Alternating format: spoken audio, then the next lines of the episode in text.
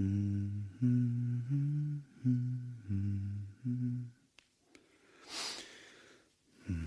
嗯嗯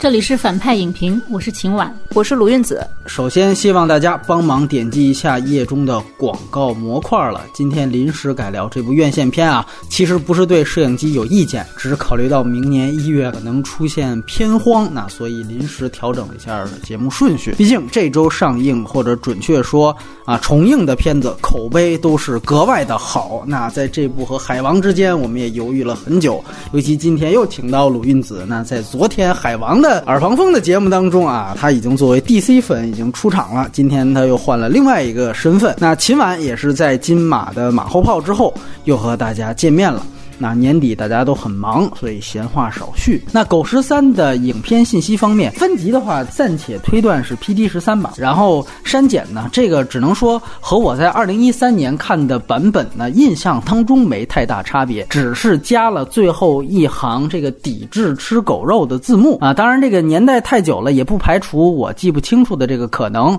不过要说一句啊，就是这个片子和烈日灼心一样，也是先后改了 N 个片名。大家知道这个片子其实本身他想叫这个狗逼啊，所以他这个 B 拉开是十三，是这么一个意思。然后呢，按说如果叫这个片名的话，按说这个两个字也应该是在影片的台词当中出现，但是其实现在的公映版并没有。但是我印象当中五年前我看的版本也没有，所以这可能是一个更早以前的一个想法。当然他还有另外一个片名叫爱因斯坦和爱因斯坦，当时也被广电给打回了，原因是不能把这个科学家的名字叫成这个狗的名字，好像是这么一个原因，还是不能呈现在片名。就如果你不是关于爱因斯坦的话，会有这个误导之嫌啊，反正很奇怪的理由。所以这个片子又是折腾了半天，最后叫成了狗十三啊，这是一个额外的花絮。然后这片尾是没有彩蛋的，它的格式是 二 D 胶片拍摄的彩色电影啊，它是胶片拍摄，数字中间片呢是 二 K 分辨率的，国别是中国内地。第一出品方貌似呢就是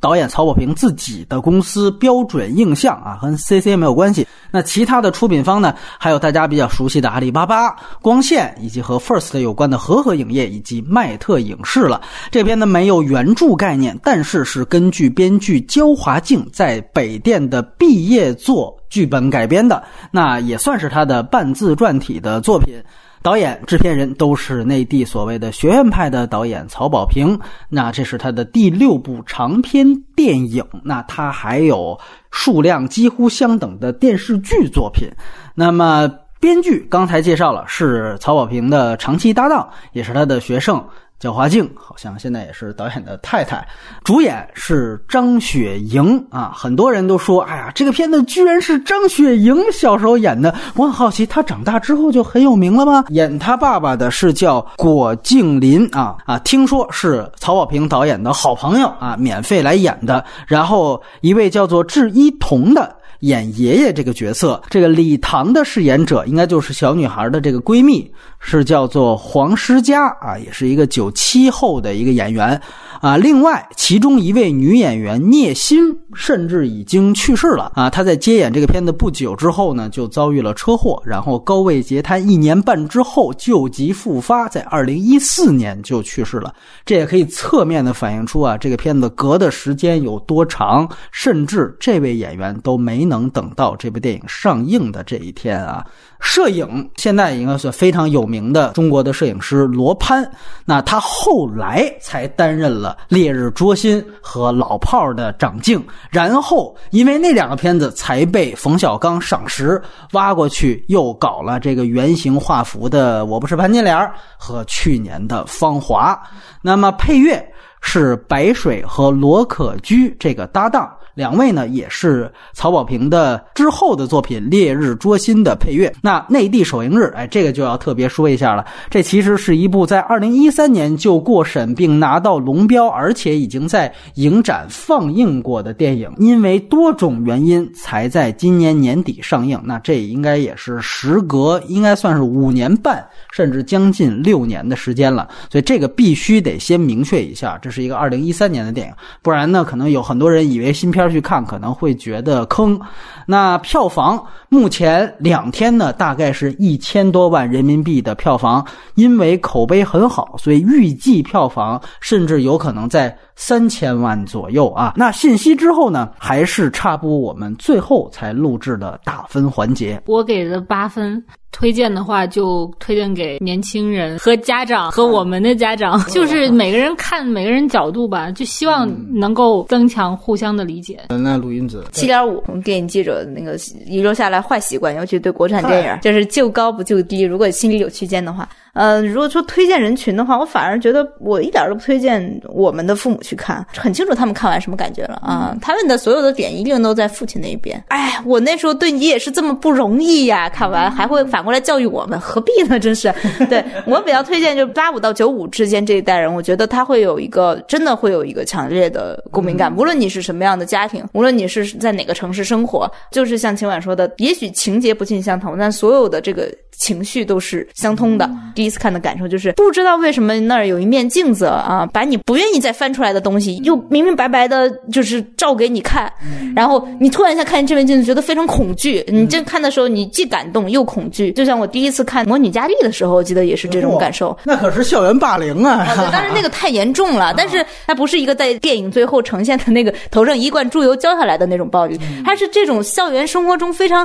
细微的这种心情，非常细微的这种语言和眼神表达出来的暴力。我给六分吧。之前我就私下里跟胶片说，我说就我这个分数和待会儿这个评价，我估计肯定就得有一堆人说说你呀、啊，你这个不是女的，你不会懂的，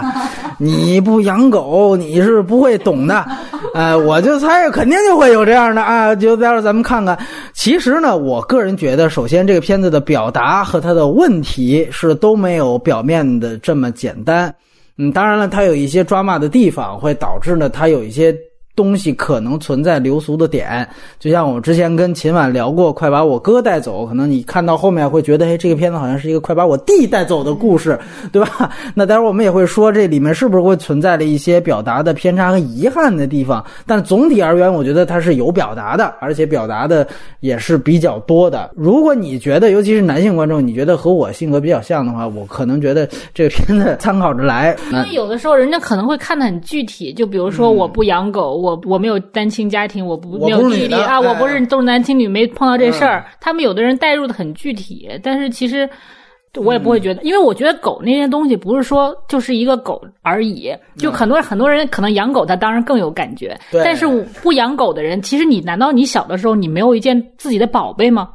就是你有一个东西在那儿，就是它它可以它不是一个物件，它可能就是你的一种情感寄托，因为可能你有些话你跟家里的人讲没有用，只有跟自己讲，那那有一个物件在你身边，有可能就有这么一个东西，如果有人把你这个比如把狗扔了，就像把你的某一个物件你特别喜欢的每天都带着的那种、嗯、给你扔了，嗯，你是不是情感情绪是一样的呢？就不要光看那些具体的东西吧。我觉得中国男性还是特别强烈的受到传统教育的影响，反而比女性要重得多。女性其实已经已经特别积极的要去开放和往前追赶了，男性还是很受传统的影响。就有个强烈方面就是啊，特别讨厌好像就一种呃，就是或者说他不愿意去去说我有一种细腻的感触和我跟一。一种细腻的一种表达上会会产生一种共鸣，尤其是跟我小时候，尤其是跟我的父母之间，这这唧唧歪歪的，那好作呀，这不像个男的，就这种事儿，这种事儿过就过了嘛，那男子汉大丈夫，这种这种事儿不是个事儿啊。我我觉得我身边是有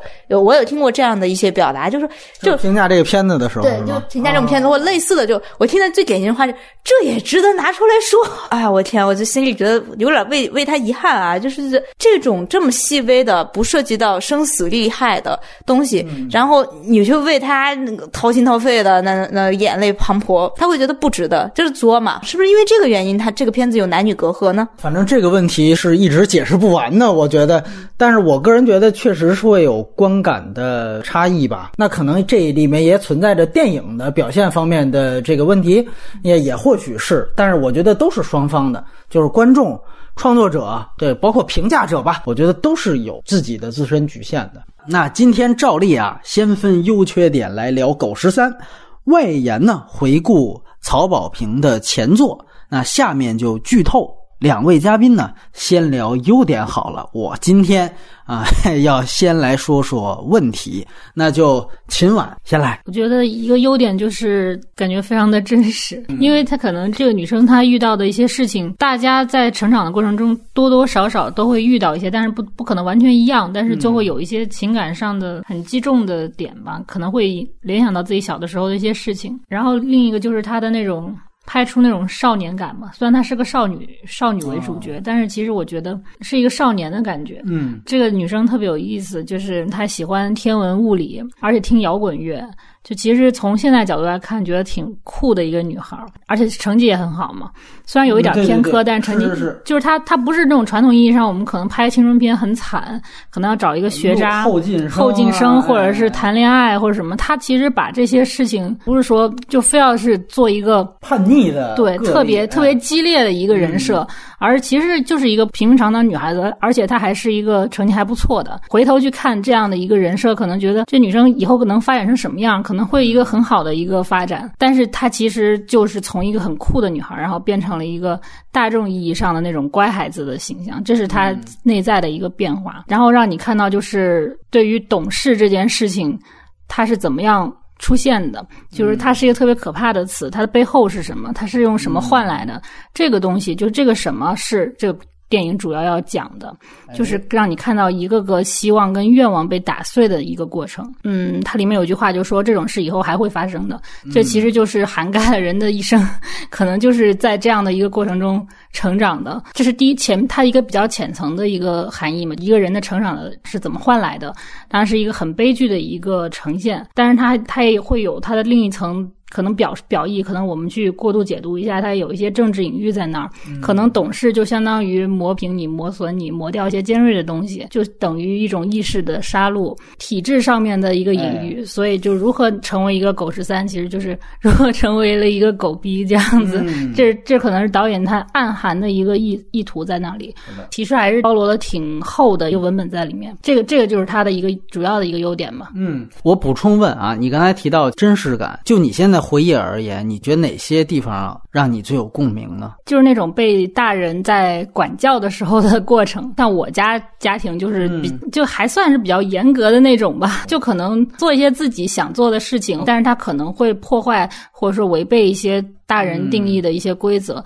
那在这个过程中肯定就会出现这样的一些对话，就是说你为什么还不能懂点事儿，不能跟为了你好，对、哎、不能这么跟大人说话，然后你怎么可以这样跟谁谁谁说话，然后这个东西就是我们从小就萦绕在耳边的一个东西。长大之后你回忆起来，你不知道你是什么时候懂事儿的。想的比较多的人，他可能看到这样的电影的时候，其实你就是在回顾你到底是什么时候一点点的变化都是不为人知的。像里面有很多这个女孩经过一件事，她就开始哭啊，然后她可能就是一个人在哭，没有任何人知道，父母也不知道，朋友也不知道，所有人都不知道。其实这这样的一种成长的流泪的事件，其实可能在我们生活中可能过去是经常在发生的，但是可能自己都记不起来。嗯、所以反正我看的时候我是一直在哭吧。整体来说她完全就把我内心很痛的一些回忆会给挖出来。但是你你要说那些东西很过分吗？好像也没有。这个就是这个电影给你更大的一种触动，就是说其实我们都已经习以为常了，嗯、我们都已经越来越习惯这种失去也好，愿望被打碎的那个经历也好，这我们已经越来越习惯了。所以你现在再回想，你可能觉得、啊、那都不算事儿，但是其实你在那一刻是非常的心痛的。所以就跟电影里的小小女孩一样。还有一个问题就是说，你提到这片子有少年感，你觉得就这个感触而言，呃，哪一部分或者哪个细节你觉得是最能体现这种？因为其实很多人拍少女，她会比较强调她的女性的性别的部分。像我们之前看那个什么啊，我心雀跃，她不是拍少女吗？对 对, 对，她就一直在拍少女的腿啊，那个肉体啊，嗯、啊，那个光打下来啊，对对对对，就是很多人拍少女会用用那样的方式去呈现这青春的感觉。但是可能《狗十三》里头的那个少女，她其实是一个真实度过的那种青春的感觉。我没有觉得自己有多美，嗯、或者说有多年轻多好，大家不会觉得自己年轻多好多美。嗯，或者去欣赏自己，其实小的时候是没有这种概念的，所以他给的概念就是我们小时候生活就是上学，然后可能有点业余爱好，可能跟朋友玩一玩，发生一些问题冲突啊，这这个是那个时候的日常。所以他其实他的展现的方式更生活化、更更真实的原因是在在于这儿。所以我说觉得张雪迎那个角色，他是个男孩也可以成立，就是他里面有另外一个小的那个东西叫重男轻女的，所以他才设设置成一个女孩。就如果说去掉这个部分的话，其实他如果是个男孩，他也是有可能会成立的这个文本。所以我觉得少少年感很强嘛。那我们来听听鲁韵子来，刚才秦婉说的我都特别赞同啊、嗯。然后尤其是有一句话说，我们也不知道我们是什么时候懂事儿的啊。所有的中国家长，就我们这一代人的家长，就五零后、六零后，然后他们对于孩子最大要求都是懂事儿。嗯，而且好像这是一个至高标准，但你要让他们真的说什么叫懂事儿，他们自己肯定说不出来。但是我们不知道什么时候开始，我们就模模糊糊的就迎合了那个标准啊！而且我们知道，我们就算达到了那个他们自己都说不清楚的标准了。呃，这是一方面，另外一方面，对，就是我看这个片儿也是很早，这应该是第一次去釜山电影节的时候看的，看的英文片名就是《爱因斯坦，爱因斯坦》。对，现在也是。对对对对。然后当时因为觉得这个看的这个片名很奇怪，然后一看是个中国导演，那时候我还。对曹，我还对曹导真的很很不熟悉，我就说还挺有趣的哈，就就就抽时间就看了，我靠，把我哭的嘞，我天，真是！我相信这个片对于很多女性观众来说都是感同身受。还有一点就是，这个跟我自己小时候经历太像了，我简直觉得不可思议。就是我也是一个单亲家庭小孩，然后我我是跟我妈妈过，然后她也组建自己家庭，我也有了一个我自己弟弟，呃，也在我青春期的时候出生，跟我年纪差很大。然后我也瞬间感受到这种，我好像在我自己的家庭里变成了一个外人，我也是最后一个被告知的人，所有人都不告诉我，而且他们形成一种默，突然一下成人的世界跟我的世界变成一个敌对的双方，好像他们把我视为一个呃外在者，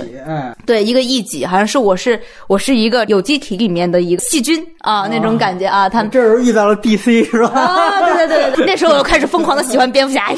真的真的，这个这个是一整条逻辑链下来的。所以当时我看的时候，觉得我觉得特别惊讶，就是就像我看斯蒂芬金的一些东西的时候，我也会很惊讶，是这样，你有很强的感觉就是。他怎么会知道这些事儿呢？这后来我发现哦，导演、咱编剧是个女的，当然那时候焦华静也也是个比较年轻的女孩啊、哦，那就不奇怪了。但是还是觉得被那种非常非常细的和非常特别的视角所惊讶到，那是我当时就是从头到尾哭的一个感受。被一面镜子照出来这一面，自己都不想去看啊。但是我上周还上上周我又重新看了一遍，上周看的时候我一点都没有想哭，不会再用那种眼光去看这部电影了，就感觉到这个片子其实是非常理性的啊，就是我。我感觉到他拍出来不是为了让大家哭的，也还需要你用一个特别冷静的态度去去审视这一切。嗯，我就先谈一下我这次看对这个电影最大的一个感受吧，就是曹保平和焦华静两位用一个特别冷静的视角，他他体现了两代甚至三代人之间巨大的这个精神上的鸿沟，而且这个是在中国才有可能形成的，在中国这种历史环境和时代条件下，它才会形成这么大的一个历史鸿沟。就至少我们在看美国电影的时候，你会感觉到他们代际可能相差很大，但大家都要追求求自己个人生活的幸福，自己精神的独立啊，人格的尊严。但是在中国，你会发现三代人好像是三个物种一样生活在同一个屋檐下，他们彼此毫不理解，你完全不能说是谁的错啊、呃。那我们从最高一代，比如说李纨的爷爷奶奶，女主角叫李纨，她的爷爷奶奶开始，那她爷爷是明显是一个书香门第出来的一个一个一个男子啊，他自己会练书法，然后他也会说《论语》里面的话，明显是一个非常受过教育的，给人感觉也很有好感的一个老爷子，但他还是会很自然。然的说，这次是个男孩子，这个名儿你们就不能随便起啊！我孙女的名可以随便起啊，男孩名就不能。这跟他对于他孙女的疼爱毫无关系。对，这就是一个根深蒂固的事情。男女就是不一样，男就是重男轻女，但是这不妨碍他是一个很好的爷爷，他很慈爱，他很疼自己的孙女。这是爷爷这辈儿，到父亲这辈儿，你能感觉到父亲他出场的第一件事就是他逼着女儿不能选。你喜欢的物理的那个课外小组，你一定要选英语，因为你英语不好。女主角想法是因为我喜欢物理，我才选物理。这个时候，父亲产生了一个极大的困惑啊，困惑是为什么你喜欢物理就想你想喜欢什么就想选什么？这个世界不是这样的，这世界是你需要什么你就要去做什么啊，这是他的概念。然后他感觉到女儿生气之后，他第一个反应是掏出来一大钱，拿钱你还能不高兴吗？你不就是生点小脾气吗？感觉其实我看在那一段的时候，我。觉得无比真实，因为我小时候遇到无数次啊，我妈妈跟我翻脾气之后塞给我一袋钱，台词都差不多，就是想干嘛干点啥去啊。但对他们这代人来说，为什么这个动作是这么自然，而且他们觉得这么理所当然的应该弥补你？因为他们从小生活在一个那种物质匮乏到我们无法想象的一个年代，一个吃饱饭都是奢侈的年代啊，一个能被自己父母所养活就就已经对父母感恩戴德的一个年代。那么他已经觉得我在物质上补偿你，那一定是最高的补偿，因为他们当时连物质都得不到。至于你精神上的那个需求，从内心深处想想选择什么，而不是因为任何利益关系去做需求，他是当真理解不了。所以大家都觉得，当那个父亲果敬林这个角色，他在车上莫名其妙的突然唱起了文化大革命就是好啊，然后大家都觉得这段啊，他是为了点破这个里面的这种政治隐喻。但我看我觉得还是非常真实，因为那一代人如果他不是真的很有唯一理想或者受过熏陶，他真的就只会唱这个。当他想表达自己内心真正的欢愉，他想用一种稍微接近一点艺术或者稍微接近一点美感的东西去表达的时候，他能想起的只有这个红歌。对，他自己也会不好意思的感觉到啊，原来我只能想起这个。就是他跟他那女儿那段对话里面，他那种羞赧的表情，就是说我也不知道为什么唱这个啊，就想唱一唱，真因为是真的高兴。所以这是这一代人啊的他们的情况。然后再到李李纨这一代人，因为里面呃有三个同龄人的角色，就李纨、李纨的表姐和李纨表姐的男朋友，这三个孩子他们的这种状况又是另外一种状况啊。我们看见了李纨作为一个好学生的极端，和他表姐作为一个表面上还是一个好学生，其实上事实上已经有点不良少女，然后到一个纯粹的比较偏向不良少年的一个男孩，他们三个三个一个群体啊。你能看到这一代的价值取向的模糊，他们他们强烈的迷茫，并不是只有李完在迷茫啊、嗯，他们每一个人都都自处于自己的某一种迷茫和纠结当中啊、呃。其实对于这个男孩来说，他是纠结李纨还是李纨的表姐啊、嗯？对，一个是他真正的呃女朋友，一个是一个都没有展开的一个黄毛丫头，他也不知道为什么被被后者所吸引。但李纨的表姐来说，不像李纨有一个好的物质基础，他家他的未来，他想他要一个什么样的未来，他毫无概念。然后他就通过在不断的这个去绽放自己和引诱别人这种当中去取得自己有一个价值感。然后就是李纨，刚才秦婉已经分析了李纨是个什么样的人。然后我们看见这代人，他们无一例外的都是想在精神上去找到点什么，他们已经感觉到自己需要去找到点什么，但是没有人来告诉他们，也没有人关心这一点。大家对于他们的有一个共同的一个价值取向，就像那个呃李纨的奶奶对于李纨的表姐说的那样、啊、带着你妹妹好好学英语。你这对上几代人来说，你们这些小孩就是唯一的一个价值取向，好好学习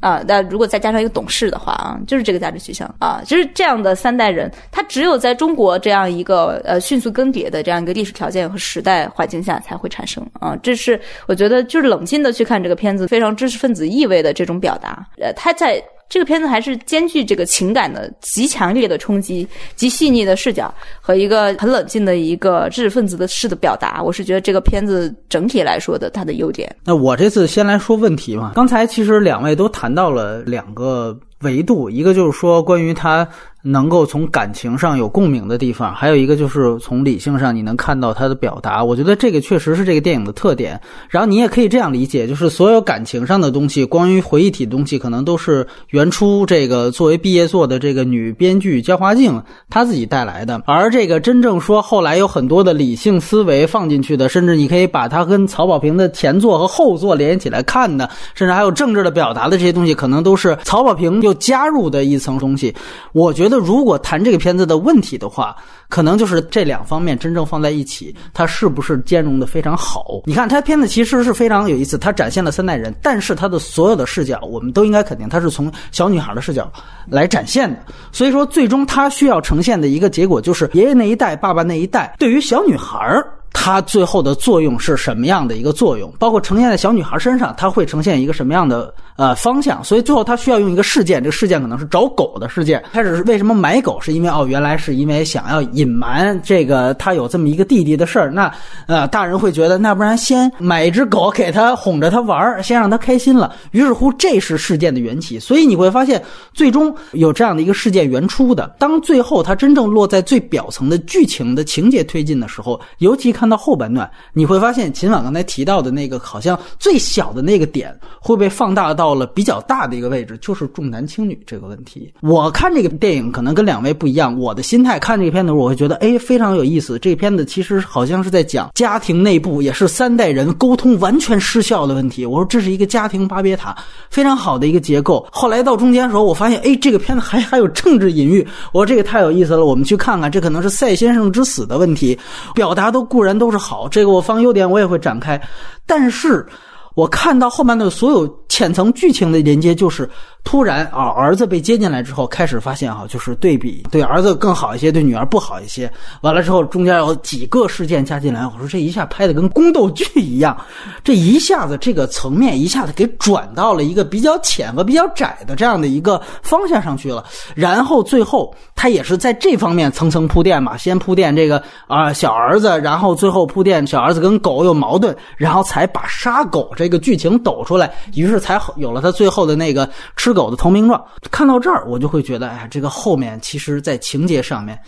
有点太抓马了，而抓马全部来源于你必须要放大重男轻女这个问题。在这一方面，如果这个片子不是一个女性，她是一个男孩，她迎来一个妹妹，那她后半段的这些抓马的剧情还能不能推进下去，我相信就是有困难的。但是他前半段所有他展现出来的那些深层的家庭问题就不存在了吗？我觉得还是存在的，因为那个是更深层次的问题。所以我觉得这个是这个电影它在表层的功能的剧情推进上和它的主题表意上其实存在一定遗憾的地方。其实本身它其实要传递的也可以被理解成是一种成人世界跟孩子世界的一种不对等，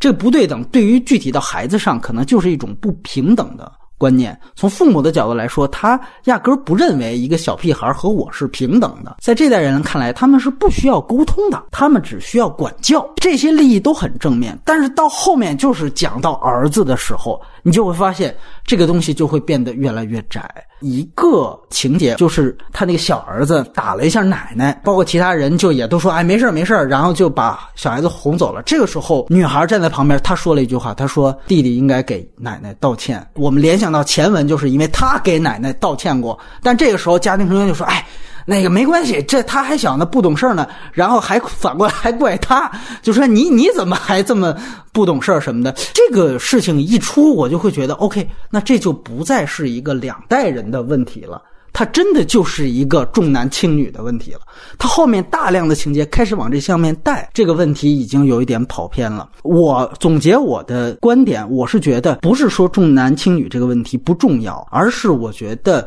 你把它呈现的可能太功能和太表面了。重男轻女这个观念我觉得是一个表象，而不是一个问题的根源。我们说的更简单一点，我觉得它是一个恶果，它并不是一个恶因。把它所有抓马东西提炼出来，你如果最后去翻回去找是重男轻女的话，它有点像是一个问题的来源了，这个我觉得是有一点点遗憾的地方。当然还有人说这里面还有一个单亲家庭的问题，还有一个前方儿女的问题。就这里面呃，为什么就是当时法院把他判给爸爸没判给妈妈，这个好像没说，包括他妈妈为什么没来探视过，他只是打电话，是不是说那边也再组了家庭，然后他妈妈也更不爱他了怎么着，这些好像也没说，这只能靠大家脑补。我们必须得讲就是再组家庭是否值得批判这个问题其实也很也很暧昧。如果你电影是站在孩子这边，你批判的是传统的价值观的话，你对于上两代人其实是有一种否定态度的话，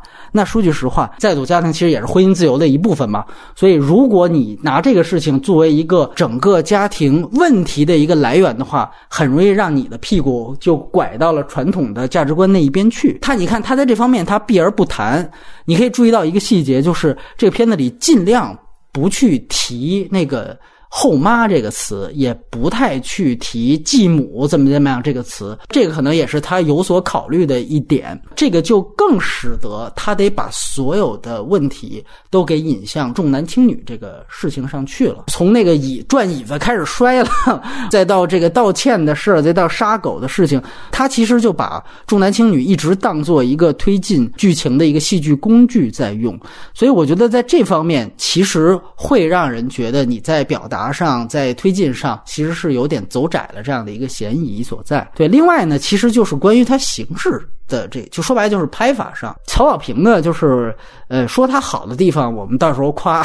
但是我觉得他也有几大问题，就是呃我们也说他拍了不少电视剧，就他这个确实电视剧感啊是还是挺强的，就尤其你会发现在他不玩结构的电影当中，他这个只要一涉及到直接谈感情，他就会变成电视剧拍法。另外一个就是他这个故事呢极度drama的问题，尤其到后半段，这个说好听了叫有戏剧化，说不好听了其实也有点狗血，就是我发现他好多的电影的都一般会设置主角一定要出现一段不是歇斯底里就是咋咋呼呼的段落。呃，讲道理啊，我第一次五年前看这个片子的时候，我对于他找狗那一段我真的是看不下去，我真的是没办法，我觉得就那一段完全就是凸显了刚才我提到曹导这两大问题。一来呢就是他这个手法单一，就是我能明白他当时体现出的所有心境，那么他在那个时候他就是这样的一个心急如焚，但是我觉得你除了让女主角大喊大叫接了几个跳街，他没有别的招。咱们说绑架门口狗，奉俊昊他当时他怎么去扑男主角当时表达焦虑的，其实男主角当时遇到的危机是他想绑架狗啊，后来是裴斗娜想找狗，那两个人的人物的人设设置也很极端，您知道韩国电影都是那个样子，但是奉俊昊他设置的是一个虚实跟现实当中他是自由切换。另外呢就是说电视剧质感，我们在看到这个片子有大量的家庭的内景戏，呃，内景戏基本上可以说就是国产电视剧的拍法吧。呃，尤其我们注意一场戏，就是小女孩看那个《锵锵三人行》那场戏，先开始是在奶奶跟爷爷的桌子上夹好菜，来到了这个电视机前啊。那个时候《锵锵三人行》还没停播啊。那么，哎，他这个机位就是从餐厅是吧，往电视机这儿这么一拉，完了之后他没给电视嘛，配了这么一个窦文涛的背景音，完了就完了。如果锵锵在你这个电影里面也作为你想有所啊更深层次表达的一个文化符号的话，因为的确它里面接了爷爷奶奶对节目的评价 OK， 那你当要去向观众呈现一个文化符号的时候，你不能这么随便一给啊，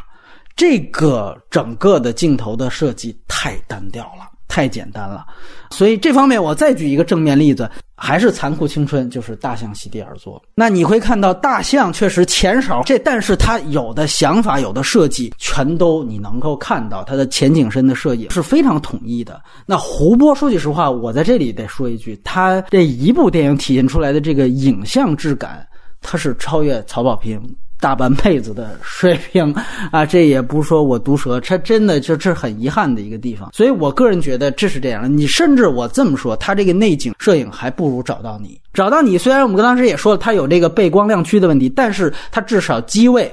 是有调度设计的。我们当时也分析了，机位代表的是阶层差，它体现那是它电影想要反映的东西。你看这片子它设计了三代，但你这三代之间你怎么有你的调度上的设计，镜头语言上完全没有啊。所以这个当然我们说吕越那个虽然名气不如曹导，但但是他作为摄影他是拿过奥斯卡的摄影奖提名的，这个还真的是在摄影方面他确实还是这个片子要差一些。你包括找狗那一段也是，就是跟拍啊，那场戏那么长，我觉得啊，越长的戏，你调度上单调的问题就会凸显的越明显啊。这个，所以我觉得有些观众会觉得你矫情，尤其是我听到很多男性朋友、男性嘉宾啊，私下里跟我说，因为分评价也很高，跟我说这个片子是不是太矫情了？呃，确实，我觉得呃，一方面确实有。就是说大家的个人体验不同啊，这个我们也尊重。但另外一方面确实是你在最抓马的场景的时候，其实说白了你没能提供更好的美学方案和美学呈现。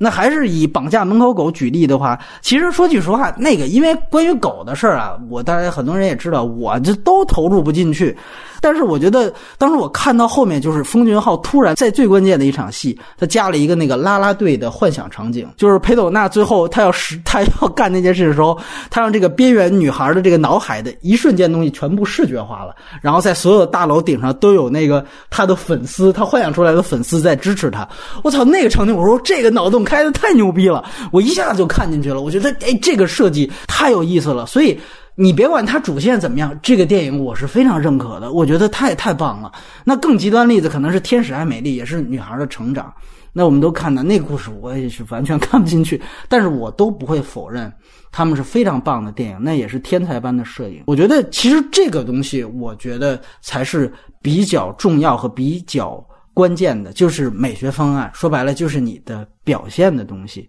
那我觉得这个其实是更好的。那我这里我举个例子啊，有人说你要求怎么这么高，我就注意到这次这个张雪迎他在这个宣传的时候他也回忆了一下，他就说他说好在他还一直活在自己的平行宇宙里边。我说对啊，我说还有这么一事呢，我说这篇呢是啊，他叫爱因斯坦和爱因斯坦，他其实是一个特别沉浸在科学世界的这样的一个人，我说这是多好的一个视觉化的点子，你可以借此打造一个他幻想当中的世界到底是什么样的，你不说弄成硬科幻啊，你至少可以做一方面这方面的视觉化的想象，这完全没有。当你有想法执行不好，我们有另外一套说法，但是这个你想到他就没往这方面想，我觉得确实他在表现上是有一点遗憾的。另外就是人物啊、呃，小女孩按下不表，呃，少年的刚才鲁银子都夸了，我这里要说的就是成年人尤其是大人，他们其实还是符号居多，因为他们夹杂了太多的导演表达，哦，这个人要体现这代人的，第二代人体现第二代人。我记得我跟鲁云子聊这个《沉默的教室》的时候，你就说那个片子老师全都是符号，这个片子何尝不是？都说曹小平这个调教演员的能力好，但是这部电影这个表演的整体水准，我真的觉得它不如他其他的。尤其我举个例子，就是这个继母的角色，哎，这个简直了！每次他看女主角都是那种那。弄死你的眼神，哎，宫斗眼神，哎呦，这个我觉得这至于不至于，就是一看这段就立刻回到了就是电视剧里面就婆媳斗的那种方法，就这个我觉得就成为一种套路。所以为什么我说说这篇的电视剧电视剧在我们的语境里好像这是贬义，为什么？去说的具体一点，就是尤其国产电视剧吧，咱们具体一点，很多这种演电视剧的老炮他其实演什么东西到最后就成为了一种表情包，你就是一个天天混电视剧圈老炮演员，就大概脑子里边存了几百套表情包。导演，你今天要什么啊？你要我演后妈是吧？啊，齐了，哎，这一套表情包我就发到我的这个五官这儿，你就去看吧。所有电视剧的后妈的人设表演就都是那样啊。你今天又要演恶婆婆是吧？好嘞，那我就再发另一套。你看当年那个李少红说杨幂，她那个问题不是也是这个理由吗？说到底，所以我个人觉得，你包括你看爷爷那个表情，也是一看到孙子，哎呀，立刻那个喜笑颜开的那个，他必须要夸张，要夸张。到之前和女主角要让你看出她这个对比，我偶尔陪我爸妈啊，他们看国产电视剧，陪他们两眼看到的那些表演，全是我在狗十三里面看到的。缺点部分想提到的一些问题吧，我说两位有不同的意见也可以也可以谈。哎，嗯、表演上是比较赞同你说的这个、嗯、这个状况，他大部分这些演员还就是那种电视剧的演法。父亲呢，郭敬明的表演，其实我也是挺不保留态度。对，看的过程中我是觉得这个。父亲演的就是还是挺模式化的，挺套路化的。然后我又在想，他会不会这也是他可能是他想表现的一个部分，就是可能家长就是成年人都是这个、啊、这个状况，所以他就是用一种套路性的东西在演。但是这肯定是让我不舒服的地方嘛。那除掉这些专业的演员、职业演员之外，那就其实大家就是要看张雪迎的部分。那张雪迎那个时候给我的感觉，他还是有一点少年宫演技、哦、不够自然吧？我觉得整个缺点之一。另外一个缺点就是你刚刚说的那个调度的问题，就是摄影太糙了，就是包括就是他在拍各种室内戏的时候，刚刚说就是我哭着哭着我就突然停下来了，我就看着这场戏拍的就是觉得不那么电影化。包括你刚刚说呃，比如说找狗他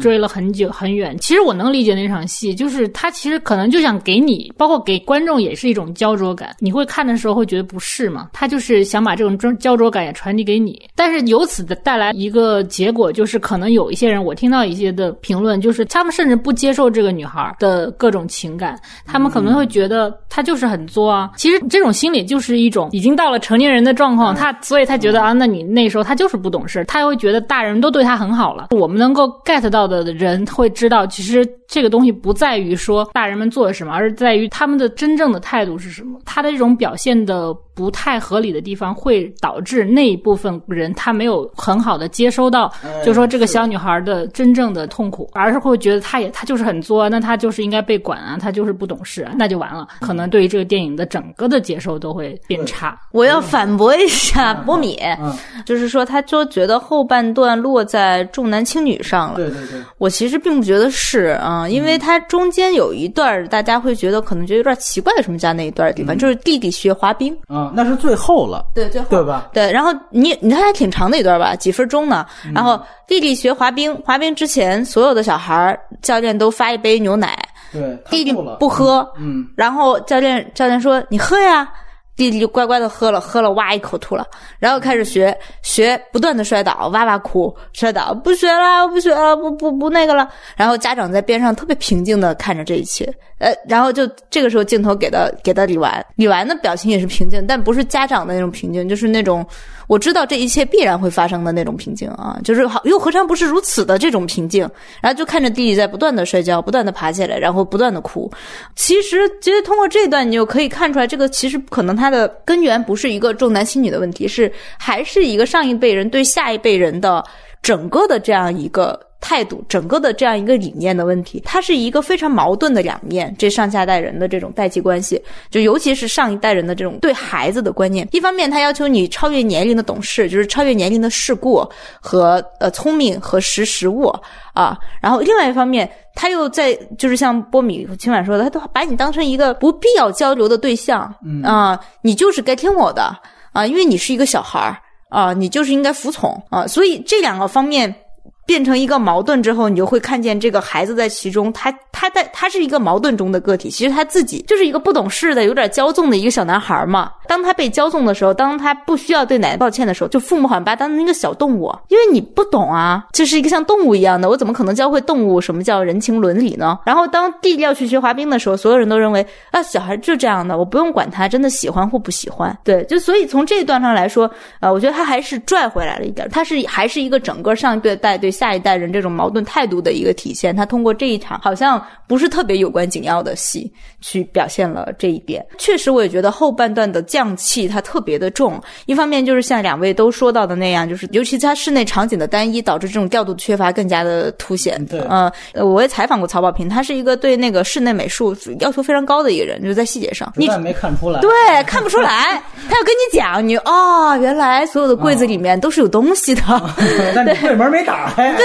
对，但是你你没有给出任何镜头来体现哪个细节表现了什么，你整个电影不给我，不给观众，观众哪看得出来你有什么心思，哪看出来你这个场景里面能表现了什么呢？啊，我们就看见是一个非常粗糙的，可能电视剧式的中产阶级式的家庭。对，我想起《大明王朝一五六六》哦，啊，但是大大家都认为这是中国电视剧的最高峰啊。啊对，《大明王朝一五六六》里面就有很多这种室内戏，特别小的心思，而且你是看得到的。嗯，你在第二次、第三次你就发现了，比如说他每一个房间，很多他主要人物的，他有自己的府衙和房间，他房间里面的楹联、对联，包括他桌上东西摆放的这个重要层次的不同，他们都是文官，他们。桌上有所有的笔墨纸砚的摆放，那你当你仔细看就就会感觉到这跟人物性格它的这种暗示性是特别特别强的。呃，我们回到这个里面，回到这个呃三代人之家这个里面，除了李纨自己的房间，他有给一些特别直接的这种呃海报啊、书啊这种表达以外，你看不出什么心思来的。的确，这不是一个电影级的思考方式。嗯嗯，你说的其实是美术布景方面的重大问题，对吧？对，我不知道他是他是做了，但镜头没有给，还是压根就没。没错，无论哪一样都是、嗯、都是没有什么借口的。到了一半之后，我才意识到哦，他是这么喜欢物理、喜欢天文。我一开始只是、哎、只是嘴里提了一句，对对，他没有做点什么事儿，只没有表现嘛。所以就是你确实觉得，你如果你很很早你就体会出来，那可能观众会更快的跟这个小女孩能够达到一个一个同理心的感觉。是，我感觉就是秦晚说的，我怀疑他喜欢物理、天文这一点是后期加上去的，因为他跟前期剧情真的，我觉我觉得，你爱因斯坦和爱因斯坦是片名嘛。对，但是有可能狗可能不叫爱因斯坦啊。一开始在这个剧本里面，狗是一条线索，它未必叫爱因斯坦。它是这个剧本的创作，它肯定是一个阶段一个阶段。我怀疑它是后期加入进去，说这个女孩她喜欢物理。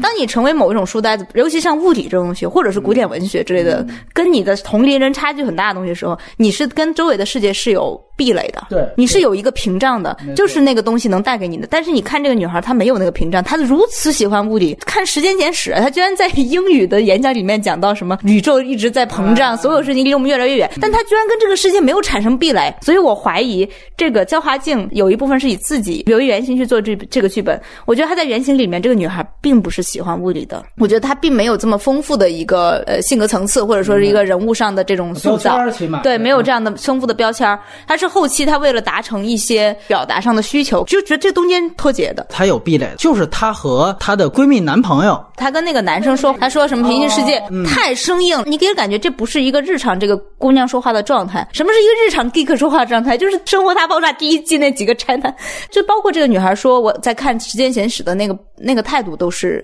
不对劲的，他不是一个真正跟这个世界有壁垒的人说话的方式。然后还有一个就是大家都在聊到后半期的那种匠气很重，然后太drama，然后让人难以入戏的问题。其实就是这还有一个导演表达，他太想就是知识分子的那个思维又开始起作用，他太想表达太多，就像上次咱们聊《沉默的房间》一样，他特别想表达的是一种暧昧性，是所有人行为的一种暧昧性，他不想明确去指向谁错了谁对了，或者呃谁有问题谁没问题，这个事儿该怪谁，说白了就是这个到底该怪谁，他就是不想去做出这种指称。他为了避免这种明确，他他为了保持这种暧昧的基调在里面，所以他在后面你就感觉很越来越乱，他的箭头越来越散，结果到最后用力过猛到你非要让女主角去吃狗肉，就是这种酒桌式的文化就是没有到这份上的。其实他父亲完全可以一句话给给他解围的，就他不吃狗肉，他吃狗肉过敏，随便你说什么都行，就是表达毕竟是一个小孩，什么话去给他解围都是 OK 的，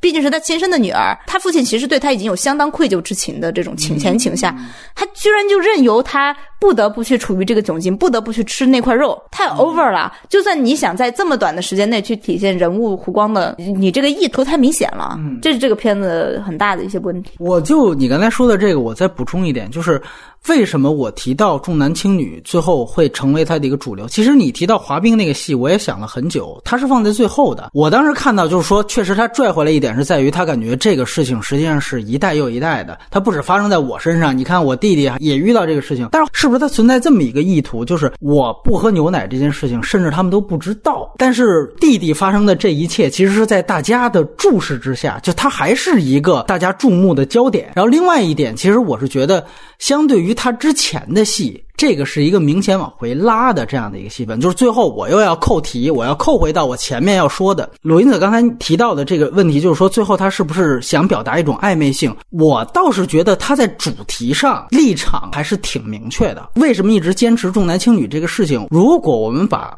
他吃狗肉当做一个他最后这个整个这个人物的一个终极的投名状，这有一个情节的话，最后推进就是让他吃这口狗肉的话，这个电影纵然有 N 多个表达，一二三四五六，但是最后他推进情节的表达只能靠这个，而其他的情节他推进不下去。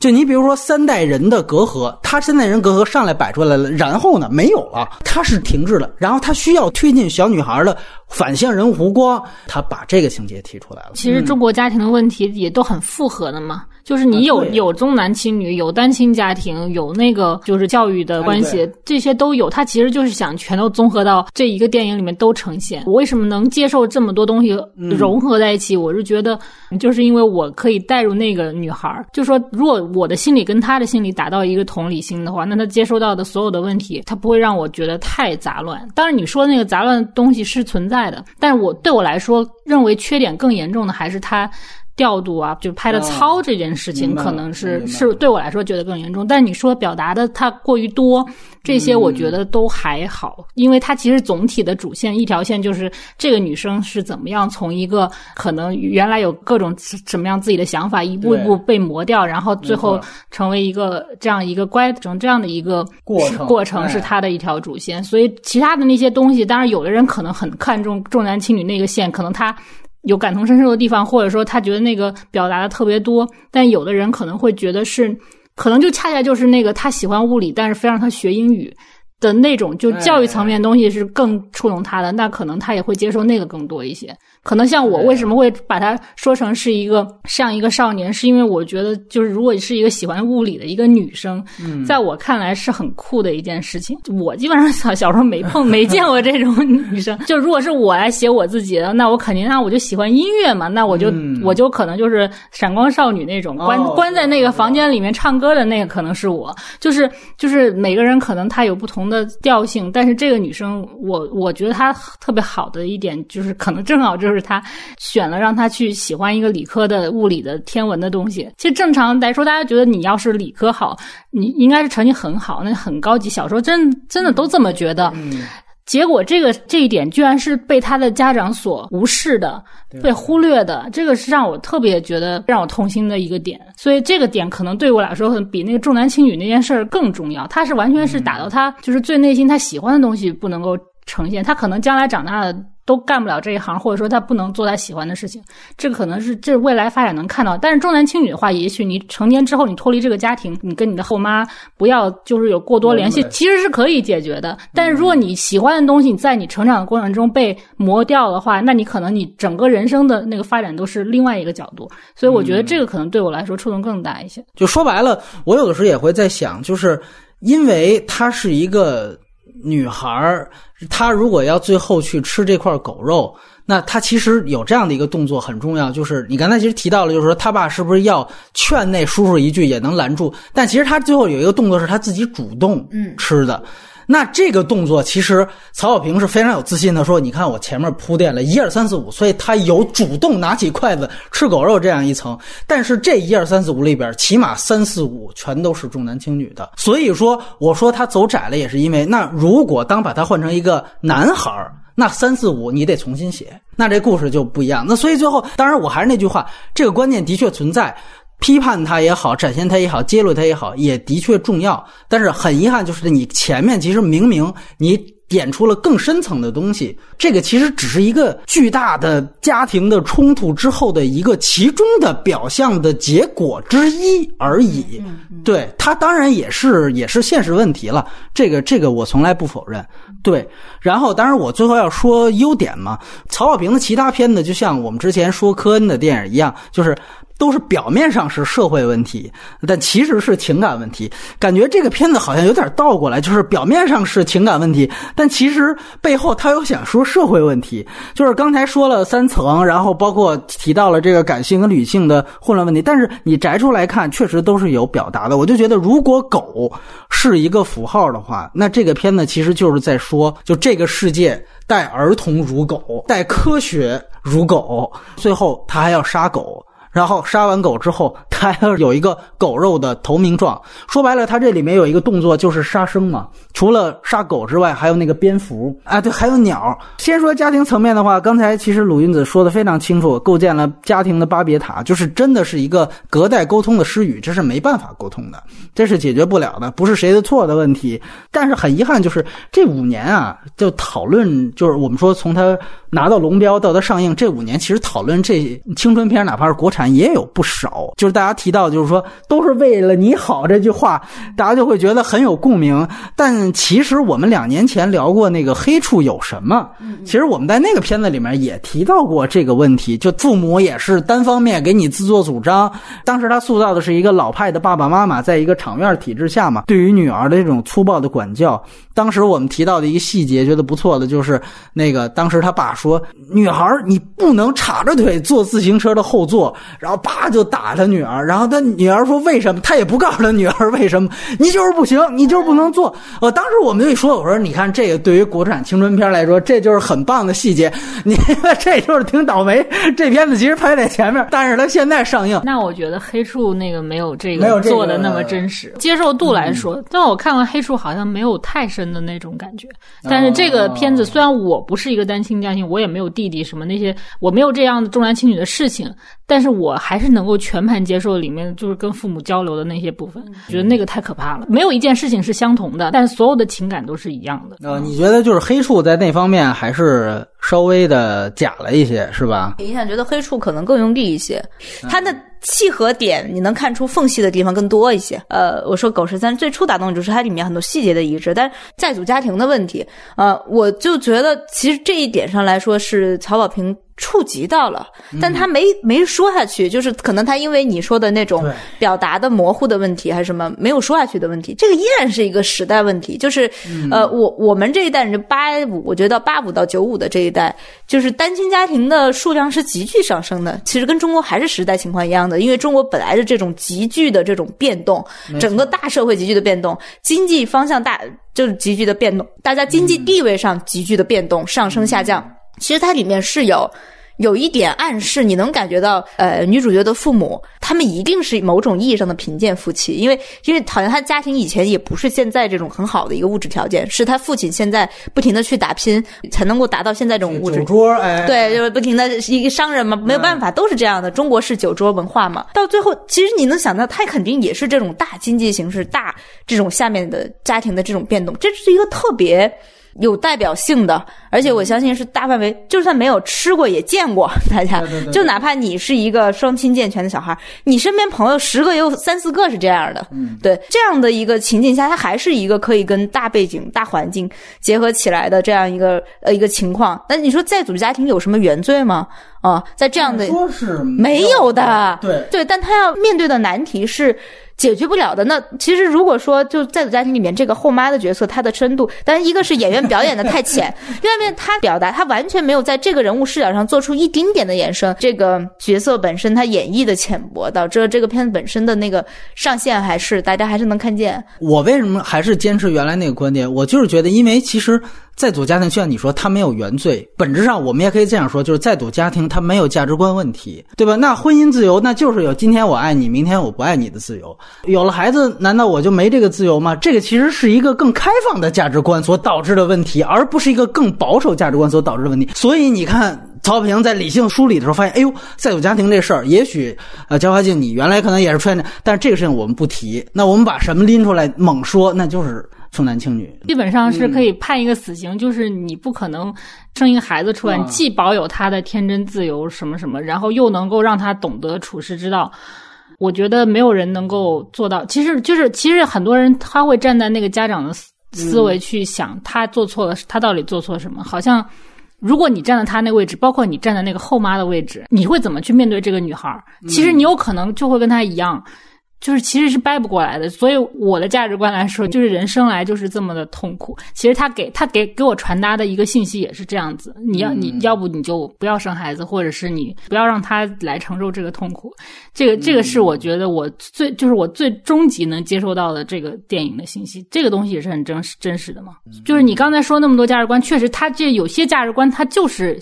有矛盾之处的，他为什么会表达暧昧？他都没办法摘清楚，他也摘不清楚，他也是悲观的。包括他肯定明白，他站站在一个成人角度，他能不能把孩子教育好，或者教育就不会让他那么痛苦？其实他也做不到。其实我觉得他这个整个电影，他有呈现到这一点，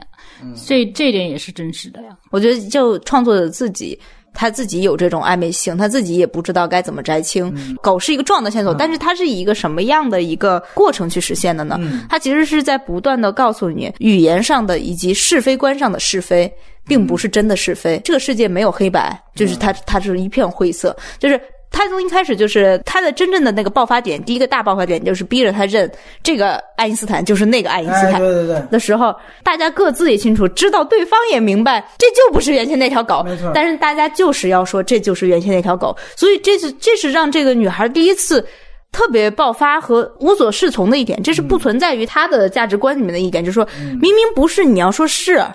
为什么你要这样做？我甚至可以接受他就是丢了找不回来了啊、呃，我这都可以接受这个，但是你为什么要要大家互相自欺欺人？然后他在后面这个主旨他在不断的被重复，不断被反复，就是爸爸答应了你带你去天文馆，但最后就是没办法去，而且他会一次又一次的延宕，把这个说再等一会儿，再过一会儿，其实就是去不了了，就是不能去了，但他不会告诉你说去不了了，不会告诉你说我的诺言已经作废，嗯、但它会不断的去让让你知道啊，这是一个灰色的结局。然后在这样不断的不断的这样的反复的之后之后，到最后这个女孩跟这个呃男生说的那一段话，嗯、就是说反正一切还是会再次发生的啊。然后她突然间意识到，就是呃她其实并没有在整个过程中她没有经历爱情这个女孩，但她在最后有一个特别悲观的，我觉得一个。悲观的那个结局就是他好像对爱情也意识到啊，爱情也无非是这么一回事。就算你把我纹在，他其实也许并不知道这个男生已经把他表姐也纹在身上，但是他已经意识到爱情也无非可能就是这么回事。你现在说说爱我，但他也只不过是灰色的啊，并没有真正的是非，并没有真正的黑与白啊，这样一个结局。但他带着一种高深莫测的，可以说甚至是高深莫测的微笑离去的时候，你就觉得甚至对这个女孩产生了一点一点恐惧。我当时觉得有点毛骨悚然，因为他一旦明白这个道理，他就洞悉了所有成人世界的秘密，无非就是如此。但我另外一方面就会觉得这个片子假的原因，就是因为他为了让这个女孩迅速的完成这个蜕变过程，嗯，吃狗肉，对，就包括吃狗肉，包括这一系列蜕变过程之后，它过于浓缩之后，让这个女孩最后的那两个大的表现，就第一，她认出了真正那个爱因斯坦，而不认他。然后这是一方面，另外一方面就是她跟这个男孩的这个这一番对话之后，你就觉得呀，有点太快了，就跟她整体的那种作，整体那种假，整体的那种呃有点降气联合起来了，你就那啊，这一切都是为了某种表意啊，更加能感觉到啊，这个创作者为了某种表意去安排了。这一切的感觉，在最后这个结尾，你你一方面会得到情感上的宣泄，智性上的这种思考，另一方面你也强烈感觉到这一切还是被安排的。嗯，嗯还有另外一个，我不能说缺点，就是想跟两位讨论的，就还是视角问题。你会注意到，其实按说很多带女主角情感的这么投入的，就是切入到女孩内心世界的，一般都是单一视角、封闭式视角。但其实这个片子不是，它跟曹保平的其他的犯罪片子一样，它是一个上帝视角的，它有大。大量的只给到这个父母之间讨论的事情。那么你比如说刚才鲁云子提到的，就是说啊，外孙女儿的这个名字瞎起也就算了，但是咱们儿子的这个名字一定要认真来。就是那场戏就是女主角是不在场的嘛。那大家觉得就是说完全开放性的视角对于整个这个电影来说，你觉得是一个更好的一个展示呢，还是说它不如单一视角？当时看完之后，曹曹保平导演就在场嘛，然后他又再次说了一遍，他说他拍这个片其实也就也就是不希望里面有正派和反派，不希望里面有好人或者坏人，不希望大家就是去指责父母或者就是去指责这个女孩。所以呃，我觉得这个就是他这种多重视角其实就是配合他这个暧昧的这种观点啊，他要让每个人合理之处。其实放视角放在神那样，就是为了体现那个人的合理之处嘛，对，所以他要让每个人的合理之处都凸显出来，增加了整个电影的这种暧昧感和一种，就像秦婉刚才说的，整体这种无奈感，就是大家都这么苦啊。但说句实话，我还真不觉得他这是一个完全一碗水端平的结果，他典型我觉得还是站在小女孩这边的。如果是真的一碗水端平的上帝视角，那是一次别离，嗯嗯嗯，那小女孩只是会成为其中的一个配角，是一个群戏状态，这才是这里边没有反派也没有正派。对对对，这这就是这个片子局限嘛，它没有能够做到一次别离那样的高度。嗯、那当然要做，从电影的角度说，一次别离要高好几个档次了。对，他没有这个决心，我觉得是导演自己没有下这个决心。他在这种摇摆和进退维谷，印象比较深就是一开始开场一家人在那如临大敌的讨论他弟弟的这件事啊，对对对，对大家喜悦之后迅速陷入那种和那种愁的那种感觉，烦恼和、哎、和不知所措，嗯、然后。然后最后由大家长一锤定音，说还是先别说吧，哎呀不要说了，等他怎么着再说。然后你这时候给了一个那个给了呃父亲和继母都是一种有种无奈的，然后但是又忍了那种表情。我记得我这次看我就强烈的感觉就是说啊，好吧。大家都苦相，我 get 到了导演，哦、对，大家都有自己要去不黑白分明的原因，对，嗯、然后就是这种，就是他不断的转换视角，这家人很爱这个女孩啦，哎、因为他想了很多啦，就是从这种转换视角里面你能感觉到的，但那种疼爱，疼爱当然是真的啊，就所有的家庭那种疼爱是真的，但所有家庭内部的巴别塔也是真的啊，于是导演就在这种这个这个中间不断的进退维谷、嗯、啊，所以他是个中国导演嘛，对，我也觉得是肯。肯定他原初焦化镜可能还就是从小女孩出发的，对吧？他可能在改改的时候，这也不能完全改成一字别离那种，他就最后现成了一个我就中间状态呗，对吧？所以我我肯定是不认同导演就是最后自己接受采访时候说的那种，我还是觉得这不是一个完全客观的东西。对，你要是从一个电影化的角度来说，嗯、肯定是你单一视角，你你从比如你要就讲小女孩的部分，嗯、从单一视角那样子一个形形式感会更集中、更完整一点。嗯、但他那他可能确实他打动的就是这一面，电影的那个可能所谓的高级的水准来说，可能是这样会更好一点。但是可能对于导演来说，他觉得这样不够包容啊，就没有没有包包含到成成人的部分，所以他就就把这个东西给扩散了。所以那我觉得你扩散也可以，那你就再给再多一点成人的东西，那你再给他父亲的部分，不要把父亲做那么符号化，就是你可能再多给一点，那你可能会达到一个平衡，那两边的人各取所需也可以，然后可能更上。上帝视角的人也能够觉得你这个东西更强，但是他可能也做不到吧。他可能文本本身已经是从小女孩出来，那你这个父亲到底怎么设计，到底怎么样是更合理？那可能东西更多了，因为你现在其实你看他们家发生的事儿，包括小女孩这些事儿已经挺多的了。然后你再加上父亲那那块，可能这个电影又更乱，所以他可能目前他也只能达到这样一个水平。我也认同。最后我再说说他关于这个政治这方面，其实为什么说《赛先生之死》，因为还是爱因斯坦这个符号还是挺明显的。然后我为什么也说导演是一定有立场的，就是你记得吗，酒桌上有一个很重要的对话，他的那个所谓的老领导啊，就在那儿问他，就说小女孩你现在都读什么书啊？他说我看霍金的《时间简史》，他就说那都是瓜娃子们才看的嘛，哎，就是说你看咱们孔子哎论时迁那才牛逼，对吧？我说太真实，这对我说这段你要导演说你不想黑谁，我是我可不信，你这就是在说传统儒教的这样一套来杀死赛先生嘛，对吧？你这就是一种本身的反制，我们还是中学为体，习学为用嘛，哎，还是那一套。包括紧接着一场戏，连小女孩气喘吁吁的跑到了天文馆，看见天文馆一盏一盏灯的这个熄灭，哎，就这个就是哎，对，太太明显的赛先生一点一点的死去，那个好像是在一个内心外化，好像就是我一点一点的心中的这个物理之光，我之前也没看出来有什么，对，但反正。现在就一点一点被熄灭吧。嗯，对，包括里面这个爱因斯坦，第一条爱因斯坦是怎么丢的呢？其实就是爷爷在那儿给他买吃的，然后但是买的吃的也是，我觉得有很很有中国，就是吃螃蟹啊，我闺我孙女最爱吃螃蟹了。然后就在他这跟小贩的这种特别琐碎的、特别家常的、特别中式家庭式的那种对话当中，爱因斯坦就丢了。对对对，就是中国的老一辈，他关心的是你的身体还是你的灵魂啊？他只关心你的身体，他也只能关心到你的身体为止了。啊，你吃好喝好已经是他对你最大的关心，对你最大的爱。至于你精神上什么的，狗狗对不对是一回事，爱因斯坦对不对是另外一回事，他关心不到。啊、嗯，所以这也是另外一个，就是说赛先生死的一个一个一个表现。我拿这个所谓带你去天文馆是当一个奖励的东西，这个东西是非常次要的。如果说这就是科学的符号的话，那你也可以看到科学在这个他长辈心里边这个地位是有多么不重要。另外一个其实就是很典型的，就是说所谓家长对应的家长型社会这样的一个对位关系。那说白了，就像你开始看到的那个说一大一大家人在那开会啊，我们说这就是他上帝视角的重要，他不能光展现小女孩。那展现这块他就告诉你，其实啊，我们说小女孩的这样一个被统治者、被统治阶级在开始就已经被安排了，被安排的明明白白，其实就在这儿。说白了就是，如果家长对应的是家长型社会里面的强权的话，那其实这里面有一个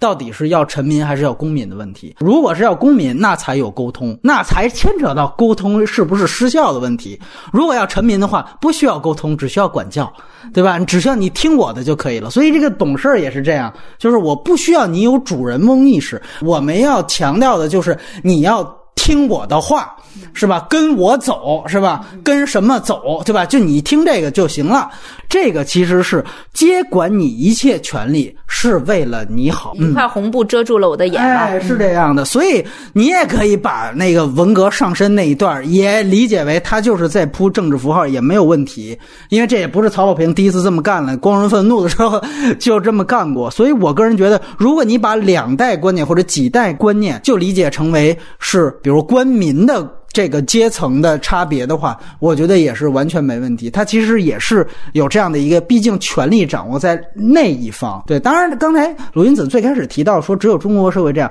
我倒想到一个片子，当然也是华人导演拍的，就是李安拍过一个电影叫《冰风暴》。其实它里面他讲美国社会，但实际上他讲美国家庭里面，他也讨论了，就比如说孩子跟父亲的巨大的隔阂，包括他用了一个冰风暴这样的一个隐喻啊，一个突然的骤寒的这样的一个事情，里面也有啊，这个父亲被骂是法西斯式的父亲，他有这种沟通。当然了，呃，那个片子你也可以说也是有李安自己个人的这样的一个情节在吧？我们都知道他有这个强权父亲的阴影。你包括刚才我们提到《锵锵三人行》啊，当然现在我为什么说这片子必须得强调二零一三年拍？你现在有人要看，买票进去看，说操，这个《锵锵三人行》早停播了，怎么小女孩还看？你这多假！因为这个确实在那个时候还没有料到这样一事，但是我觉得你现在就是更加有预言性质啊，就是说我操，这个果然已经被扼杀掉了。就是你看老人家在那儿说，你看那三个人在那儿，就这种抄照抄照办瞎抄照的节目有什么好看的，对吧？这个就很像咱们评价，比如说说西方所谓议会里边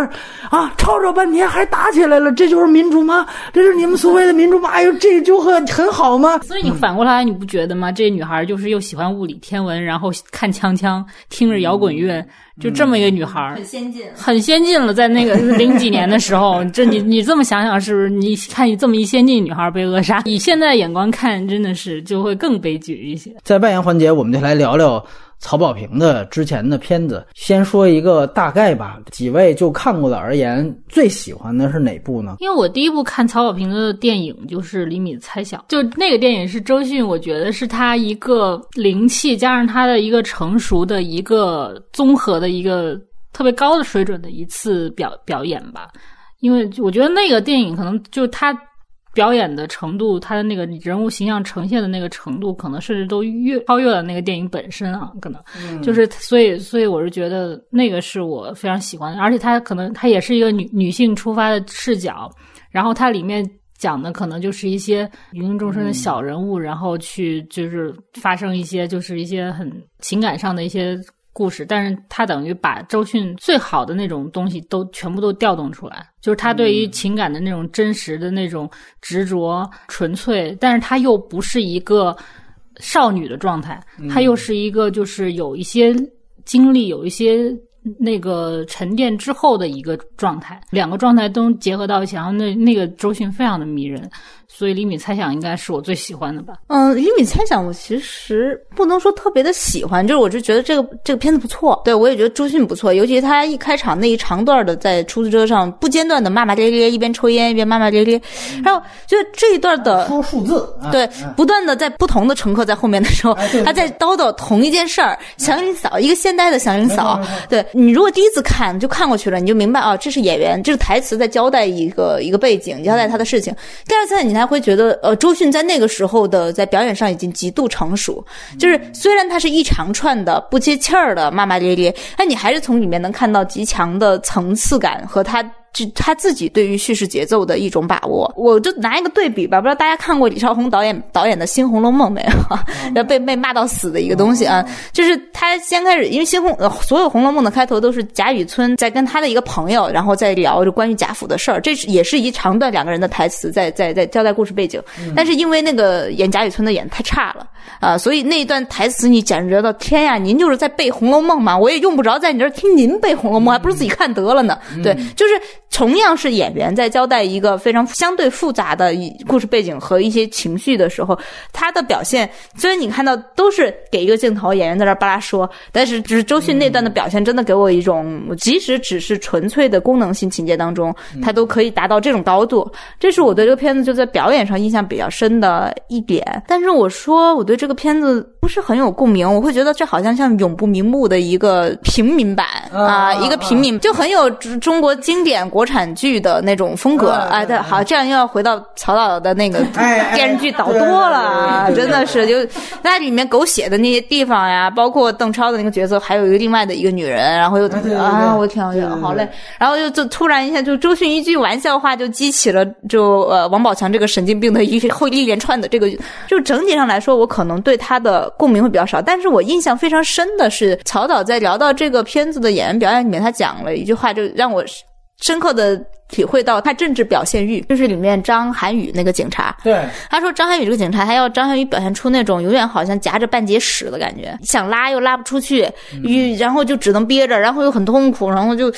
他又愤怒，而且痛苦又无奈，然后你说他是一个权力角色，他是一个代表权力角色，因为他是个警官，对，但是这个权力角色他永远是那种夹着半截屎的表情，对，当时就觉得你这个形容有点意思啊，对，就是因为所有的这种电影当中警察的角色他都是，但他也很喜欢表现警察这个角色，我觉得曹保平对这种权力形象的表现是很明显的体现他一个知识分子内心对于权力的那种那种看法，他的那种立场，他始终是有一种有一种戏谑和某一种非常、呃、非常隐秘的嘲弄、嗯、这个反而是我对这个片印象比较深的一点。然后他还故意加入了这个这个警官还有什么中年失婚的那种背景、啊哎、他是正闹离婚，更加让我感觉到那种微妙的嘲弄、哎呃、对，这是我对李米猜想的一些印象。嗯嗯，挺好。大家一提这片子就是周迅的演技，杨超导演在他那个课程里面还专门有一节讲周迅为什么演的牛逼什么的，对，这大家有兴趣可以去付费的听一下，呃我这里免费的我就不谈了那个我觉得是这样，就刚才鲁云子提到张涵予，这我觉得也也必须得提一点，就是说他在这个片子里面，其实我这次看他创造了一个整个群像都处在一种极度焦虑当中的这样的一个整个的气场，我觉得这个气场托周迅也是非常重要的。虽然他自己有他自己发挥，但是就像你说，连张涵予这样的一个角色，他都要扑他我我现在闹离婚，而且就像我们刚才说的，他其实其他所有片子表面上是犯罪问题，其实都是情感问题。这个片子是体现的不要再明显的，就所有情感问题都挂嘴边上，是吧？王王宝强作为毒贩也挂嘴边上，张涵予也挂嘴边上，都挂嘴边上。所以说，大家情感问题最后拖周迅，整个气场到了，那使得周迅为什么我说在周迅这里边，他最后的也有一段歇斯底里，你不会觉得特别过。那为什么反倒我回去看这个狗十三这这找狗这段，我就会觉得怎么会这样？就我觉得也是有这样的一个原因在，因为狗十三要的就不是说大家都处在同样一个情绪环境，我要的可是哎大家都不一样啊，我是三层分析，这个就不是，这个我觉得他整个创造的这样的一个情感共情，而最后实际上他也有一种和解，这种和解其实就是大家都有情感问题，都告诉了对方，通过哪怕是最艰难的方式告诉对方之后，它出现了一种好像是互相抚慰的状态，就这个我觉得也是哦。最后那个片子其实是在，呃，当然邓超你作为毒贩你必须得死，与此同时他的和解方式是我流离低微，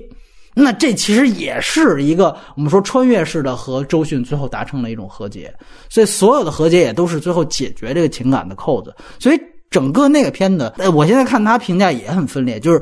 很多观众去看拿它当犯罪片看，会说我操这什么玩意儿，这个这完全就最后你就讲了一这个给我，但本质上它其实是一情感故事。作为一个情感故事来讲，你要看你会觉得哎，它其实不太一样的。尤其是我我看惯了西方的那种，包括我们这边学习西方那种港片，比如保持通话这种，就是劫一出租完了之后就怎么怎么着了，或者在一个就是突突发事件之下，然后大家怎么怎么去反应。就是看这样的一个电影的时候，如果你带这样一个模式，其实中间就周迅由于他有这么一失恋的一个背景，在中间本来王艳辉非常强势的一个情况下，他突然一下子他也变得更神经质呗，那边吓到了。哎，我觉得这个倒反倒是对于那种既定的犯罪片套路的一种打破，我也觉得挺有意思。它其实是一个构建，就是说如果一个犯罪过程当中遇到了一个这个情绪随时失控的这个一个人设会怎么样，样。哎，我会觉得这起码它有一点反类型的这样的一个黑色幽默的地方在。对，但这个片是零八年的，就是那个时候好像还没有，就犯罪片好像还没怎么起来。对，但是实际上我们是看西方的犯罪片和港片犯罪片长大的。就是我回忆一下当时那个上映的情况，就是当时没有什么人去看《厘米的猜想》，我那场就我一个人。对，我就周迅的电影我就去影院看，所以我没有把它当一个犯罪片看，我完全是一个就是当一个情感片看，因为我一个人看，然后就看着周迅，然后就他哭我也哭，就是那就完全是那样的一个一个观影的环境。嗯，但是我后来好像说看看过他们曹小平一个说法，说好像这个剧本本身不是这样子的，就是是有几组人物，就是张涵予那一组，然后王宝强那一组，周迅那组，其实可能他们各自有一个线，然后可能最后可能因为过审还是怎么样，就是警察那块就没有多表现，所以就变成现在这个样子。其实我觉得他他还是肯定是有一点问题，就是他到了就是前面那段等于说犯罪一路过来之后，他的前后的结构是不对的，它不是一个很顺的一个东西，后面就大段的开始讲他那个情感的对。的回忆什么的，而且他最大一个问题是，他前面其实整个的呃被抢劫，然后再到他逃亡线，你记得他还在加油站用血迹，那其实他自己智商的一个展现。那段你仔细分析也是一超人人设，就是你在这样一个极端环境下，他居然是急中生智的，对，想到把自己手给磕出血，然后用血画。哇，这是周迅这个人设可能干出来是，但是他就做出来了。他甩掉了哥俩之后，突然他加入他的内心独白，然后告诉你说，你一定想不到他是这样。这样的，然后直接就把谜底说了，那俩原来是毒贩，然后毒贩他们怎么怎么着。我这次看到这儿的时候，我仍然会接受不了。就如果它是一个犯罪片的话，你最后最关键的这一段，就是原来是因为你的药，就把他肚子里边藏的毒品给融化，然后导致他死亡，然后这个死亡才导致了后面整个的一个啊事件让警察知道。全都是靠嘴说出来的，你的作为犯罪片来说，你这肯定是不合格的。所以我觉得它就是有一部分这个问题，或者很严重的硬伤也是在这儿。那最后它只能拐到情感那方面，但我觉得它很好一点就是它所有片子都有反转，那这个片子的反转落在情感反转，就是开始它名字其实也是一个包袱，就是以为所有东西都是他的猜想，原来邓超是真的，他真的是方文。所以在那一刹那，我还觉得其实他的情感不是犯罪片上的逻辑上的反转，而是一个情感上的反转。我觉得这个其实也能够坐实它确实是一个情感片，而不是一个这个这个犯罪类型片的一个。来，那个鲁音子说你最喜欢的片子是哪个？嗯，那还是烈日灼心呢。啊、嗯哦，是吗？对，当然是烈日灼心了。嗯、呃，因为我是腐女啊，我每一年都会做电影的那个十佳 C P 的那个排名。那一年记得特别清楚，二零一五年的第一个 C P 就是段奕宏和邓超。当时我激动了，我天！我在电影院激动的，记得特别清楚，是那一年的上一节，博纳叫我们去看片儿，嗯，三花蛋嘛，嗯，对，当时进去的时候，就电影公司的人在跟我说，说我们这个片儿这次品相有点意思，对，滋儿滋儿的啊，我觉得他啊，行，我看怎么滋儿滋儿了，我靠，太开心了，因为我觉得其实。抛开这方面来说，《烈日灼心》是一个集合了呃商业片特别强刺激的元素，就是呃性、暴力、金钱、嗯、三大都在里面，而且都是特别直接的表达。嗯、我也是在看这个电影的时候，突然意识到我已经非常自觉的开始是考虑这个所谓自我阉割的问题了，就是电影审查的问题了。嗯、对，我已经在非常自觉的用这个电影审查来衡量一些细节、衡量一些情节和衡量整个片子的所谓尺度的问题。嗯、而且当看的时候，其实一边是挺爽的。另外一边也会觉得有点悲哀啊，就意识到我意识到那个肯定是越来越强的这种自我审查。那但看的时候，就是当第一个他第一个场景，我现在都记得非常清楚，就是他们三个人去杀了那个女孩，然后非常狼狈的跑下来，以为杀了那个女孩，呃，以为杀了那个女孩。嗯、中间就有一个是邓超拦腰抱住那个女孩，那女孩是裸的，对对。那是一个特别强烈的，而且它的它的裸体是一个从从左上角到右下角的一个横跨了整个屏幕，然后邓超慌乱的脸出现在他的腰部的位置，他腰到胸大概这一块的位置。当时感觉就是我靠，这你也行！第一下就把暴力和性非常直接的，砰打到你面前。然后整个银幕除了暴力和性没有别的，以及整个这种慌乱和这种极度的压力，它有一种压迫感，而且那段我记得是黑白的，那种压迫感一下就出来了。然后整个片子里面你看见它不断的强调这三个元素：性、暴力和金钱。呃，包括那一场著名的这个男男裸戏，包括那个呃段奕宏去查，突然有一段去查赌，然后被查到了，然后钱撒的到处都是，从楼上撒到楼下。就是现在你看都会觉得。哦，这些元素铺的好满啊！对，就是他包括他最后死亡的那场戏，性暴力、金钱死亡，被人所称道的那场注射死，就是当时看的时候会觉得，就我我是真实的感觉到一种感官冲击，在看是是是看《烈日灼心》的时候，当这种感官冲击沉浸下来，你才会思考这是一个什么样的电影啊！它其实里面所有的女性你都可以把它剔除掉，你可以当做这女性都不存在，其实他们是一个男性集团内部的联合和分化和斗争，这个。片子为什么被大家看作是一个基片？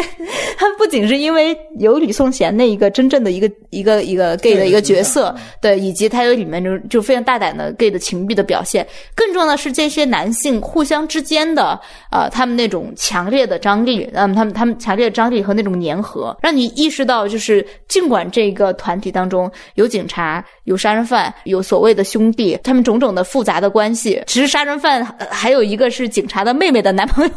对，但是他无论如何剔除掉这一切，他们是一个内部集团。这种内部集团的这个，很像看见一个心脏在收缩放大、收缩放大，这样一直到结尾，这个心脏爆掉了，人死了就是爆掉了。就这烈日灼心，在我感官上的感受是在当年的感觉是特别强烈的啊。然后还有一个，他就像那个理查三世一样嘛，他是一个犯罪者的，他的整个呃犯罪过程，他的自我救赎的过程，他的种种的机制和他最后的所谓的伏法，无论如何在国产电影中都是非常少见的。到现在来说，我也很少找到国产电影，尤其是现实主义电影，在感官上给我这么强烈的。可以说，我是一路嗨嗨到结尾。《烈日灼心》是我们第一次是一起看的，对对 对, 对吧？看的是完整版，那高虎还在呢啊，对。嗯，但后来也在，只是把他的脸给做变形了啊，确实很好看，而且就是对我来说，我觉得它就是一个我把它称之为类耽美的一个电影。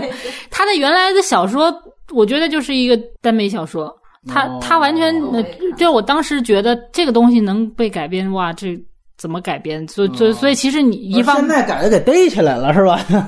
反正就是没有没有没没那么严重，就是我觉得他就他，而且他原著里面其实辛晓峰那个角色，他其实。是是真的杀了人的啊，他就是杀了人的。然后，所以他那个可能，如果是你照着拍的话，会更厉更厉害一点。但是这个里面可能他，我觉得他是为了过审，他总最后就又又又反转，再反转回来，就好像他其实是去顶了这个罪那种的。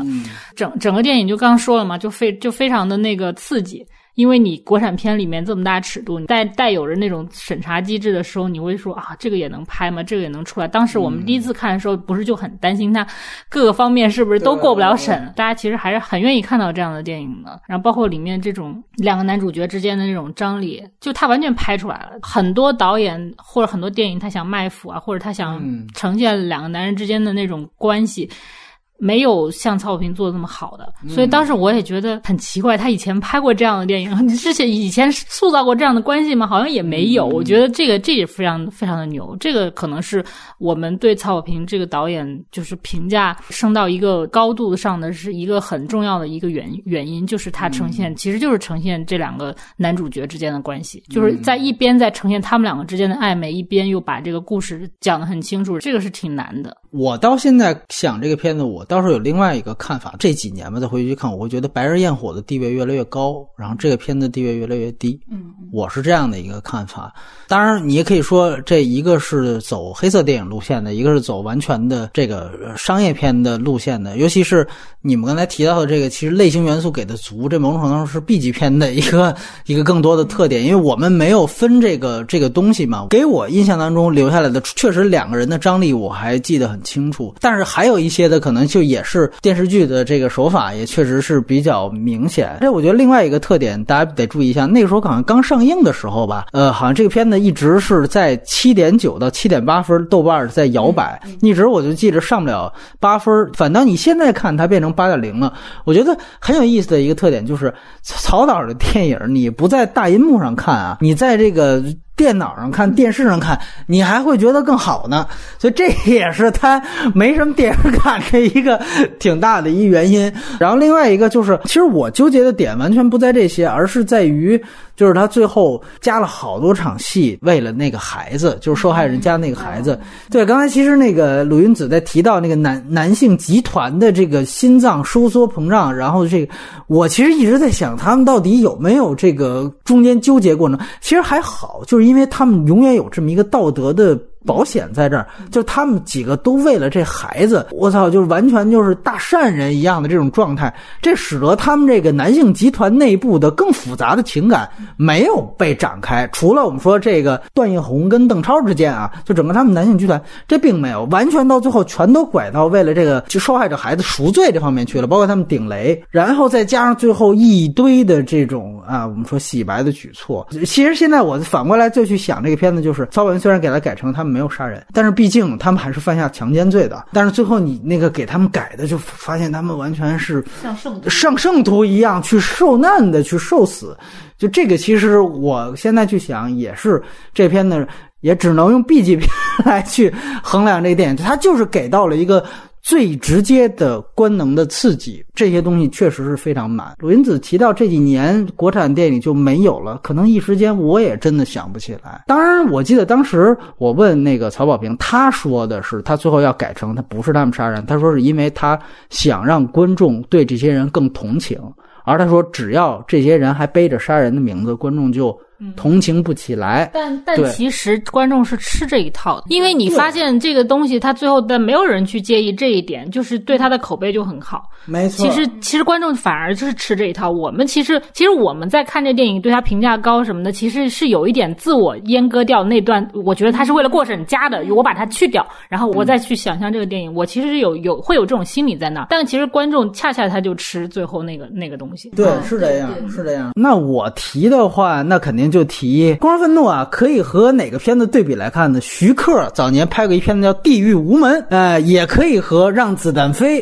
对比着看。《地狱无门》呢，当时我们就提到过，那个徐克早年他是非常愤青的，他当时就要借《地狱无门》一个封闭的村庄来讲这个文革，来讲人吃人的事情。《公然的愤怒》也是完全的架构嘛，一个封闭的村庄，完了我来讲文革，哇，里面的口号都是打倒四人帮，是吧？所以我觉得大家可以去把这几个片子，那往后我觉得它很多的就是那种运动起来之后，我们说一批斗倒另外一批，这个跟《让子弹飞》也非常的像。我个人，我当然也不能说姜文一定非得参考这个片子，但是我觉得是不是他看到了这样的一个片子，也觉得原来因为我们知道《让子弹飞》也是根据很早的一个小说去改，他觉得可以以这个方向去做。我觉得确实这两个方面也确实有联系的。我觉得最牛逼的吧，就这个里面完整体现了啊、呃，曹保平就关于政治表达的所有的东西，就他就《公然愤怒》，我印象特别深是第一次看的时候，就他第一个场景，四人帮啊，然后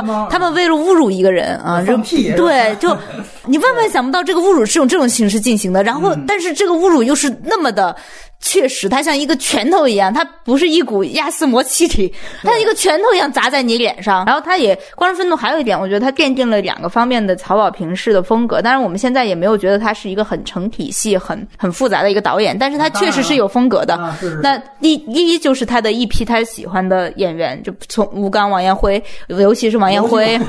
对，然后王彦辉老师现在也成了所谓现实主义的正门神，到处都是。我跟你说他就是大陆的高洁，就哪儿的所有黑帮，有个高洁的八卦也可以跟你说啊 OK 就他吧。然后还有一个就是他这种相对封闭的人物结构，相对封闭的人物数量里面的这种呃，他把压力一层一层加到极限式的这种故事叙述方法、啊、对, 对他他自己也喜欢，他说把人当小白鼠一样，你往他、嗯、往他这里面加气压，就看他最后怎么爆啊、呃、这样的一种叙事方法他以后也一直沿用下来。然后以及他对政治，他开始思考他对政治表达的一个一个收缩的问题，是是收还是放的问题，都是在这个片子里面奠定下来的。但是就现在看这个片子里面有特别简单粗暴的部分在表达上，但是它还是不失为一个很有意思的电影。嗯嗯嗯，它也是到最后一刻这个东西又垮塌了，就好像它好、嗯、好多电影都是到后面的时候有一些各、哎、各种的问题出现啊、嗯，前面都是铺垫也好，然后那个人物人物关系、人物塑造都还是挺强的。嗯，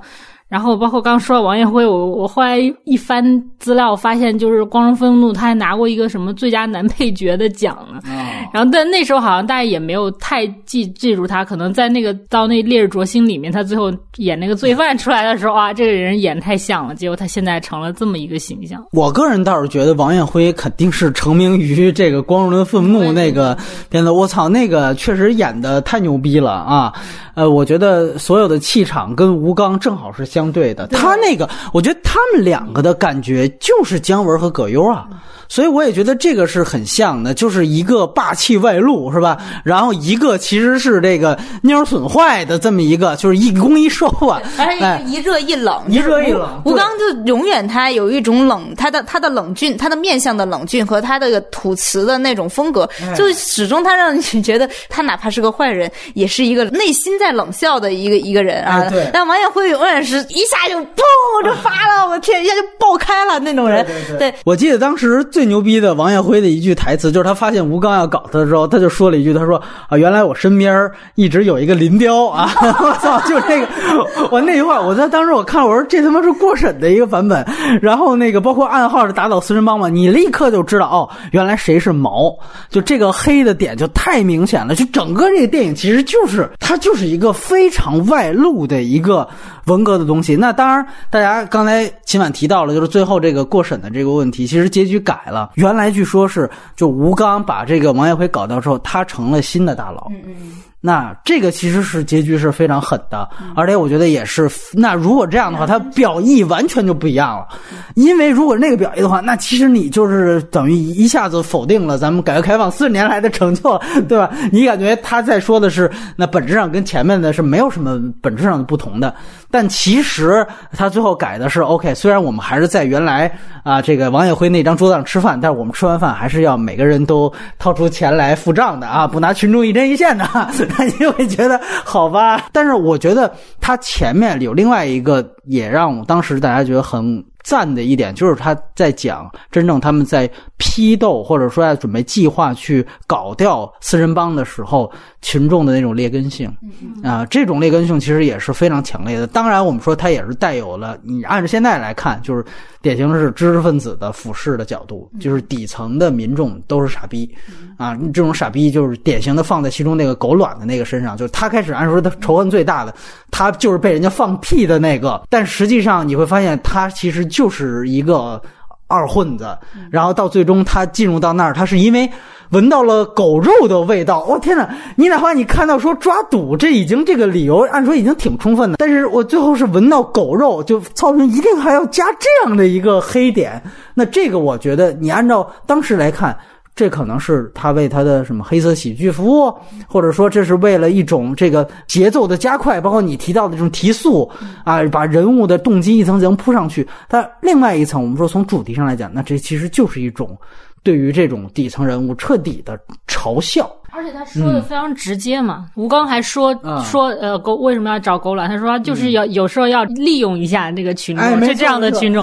就他说的非常直接，他把每他这这这件事情的所有的过程，就怎么利用谁、找谁、什么什么办法，先先抓谁，然后怎么样？对，他说的非常的清楚，就而且就是那种隐喻也没有隐喻了，基本上是明喻，对对对对，基本都是说出来的。对, 对, 对, 对, 对, 对，不是影射是扫射，对吧？就是这种感觉。所以你包括他提到了那种就是。就是说那个狗卵说你还管我叫狗卵狗卵叫，你得叫我总指挥是吧？就是你会觉得确实好笑，好笑之后你会觉得哎呀，曹导演这确实是把这些人的黑到底。然后从这个电影当中我也看出后来其实也是导演的一个图腾式的东西，就是导你刚才提到的《烈日灼心》里面开场的那个性的镜头，其实你会发现呃，曹导演每一部戏几乎都有裸背镜头，就是在这个《光荣愤怒》里面，应该是那个最后其中有一个人，他的这个女儿有有点智力问题的女儿被这个老四给糟蹋了，然后他有这么一个裸背镜头。《狗十三》里边是有这个女主角洗澡是吧？有这么一个裸背的镜头。然后《烈日灼心》刚才说过了，然后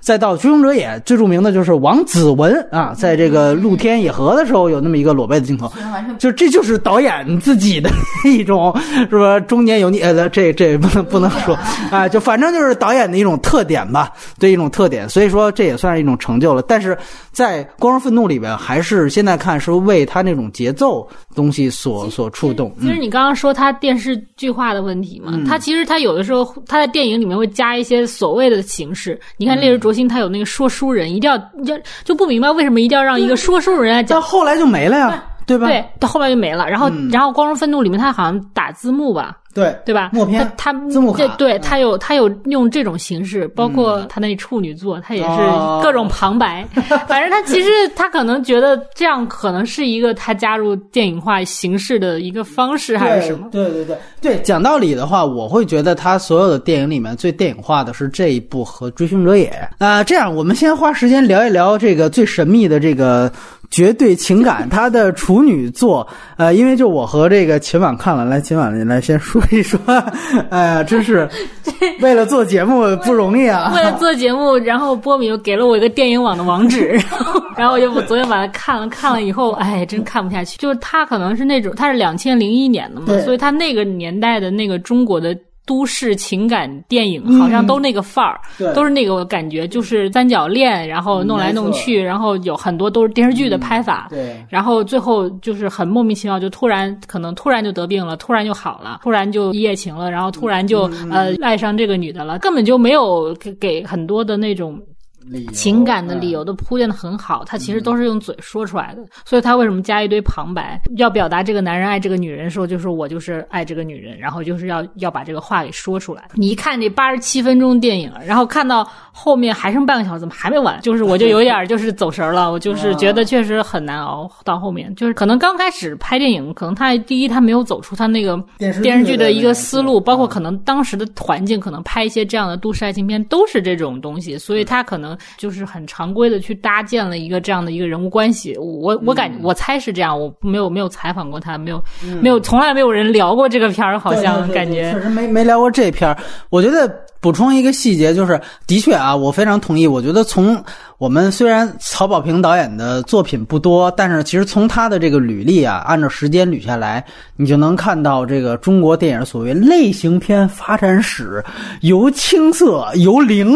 那真是由零到一啊！不只是这个邓超、段奕宏，但是也是哎，对啊，从 一点五， 那简直是绝对情感，就是那个零啊，就是他所有的情感都是虚假的。这个片子应该叫虚假情感。我的现在标准，这就是一个标准的两到三。三分的一个烂片，你啊，我打分的话，姐妹的三角恋，游就是游泳跟妹妹发生一夜情，和姐姐谈恋爱，这是一件事儿。然后二第二件事是，就是游泳婚前焦虑逃婚。那逃婚你会发现啊，最后发现他不是因为他妹妹这原因，就是因为他本身性格就有问题。那这个跟前面是是割裂的。第三就是这刘备他得绝症这事儿，我的妈！所以你知道我看了这篇，我又回去想狗十三的剧作，我还是会觉得这个问题是永远存在的。你包括你，你其实给的词很好的，我这儿写的是都市情感电视剧，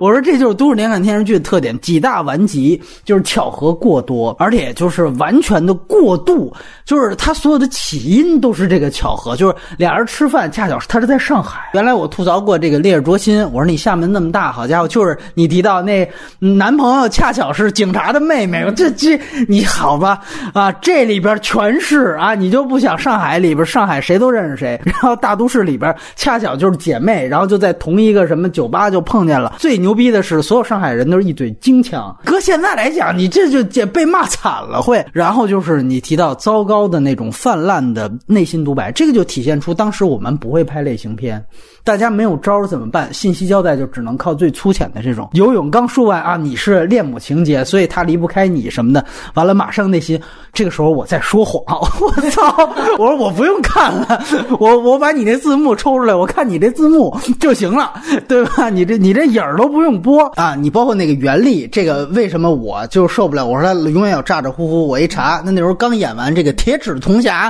纪晓岚，这就是一杜小月，啊、这杜小月往那儿放，大部分角色都是都是这样的啊，对。它只有一个意义，我我就是刚才说的，它能见证曹保平的个人发展史，就是中国电影类型片从零到一的发展史。然后这个鲁音子要给我们铺垫一个更早的一个他编剧的故事来，我们聊聊。哎，就是这个也是在跟曹导聊的时候，他说到了他最早的时候，他大学遇上了八九啊，他大学期间遇到八九，然后他就被那时候就北京的很多大学生都被下放了，于是他被下放到河北的一个县里面，然后在这个县百无聊赖之中，他读了。这个县的县志啊，讲了一个很悲惨的故事，就是这个县曾经在这个抗日战争时期被日军围剿，然后结果就整个整个村庄、整个这个县乡都被清乡了，屠杀了。对，但他因为百无聊赖嘛，年轻人，然后他就开始跟他的同学琢磨一个故事，就是说在这个清乡发生之前，这个村子内部发生了什么事啊？就从这个好奇心出发，他讲了一个这样的故事。这个故事就是说，呃，首先这个村子里面是有党组织的啊，它是有地下党组织的，党组织一直在领导这个村子进行抗日斗争啊。然后他们在一个巧合之中抓了日军的一个高级参谋啊，然后这个抓日军的一个高级军官了，就是就是把在这个村子里面看守下来。哦，我听到这儿在想，哎，这是鬼子来了，对对对。后来发现不是的，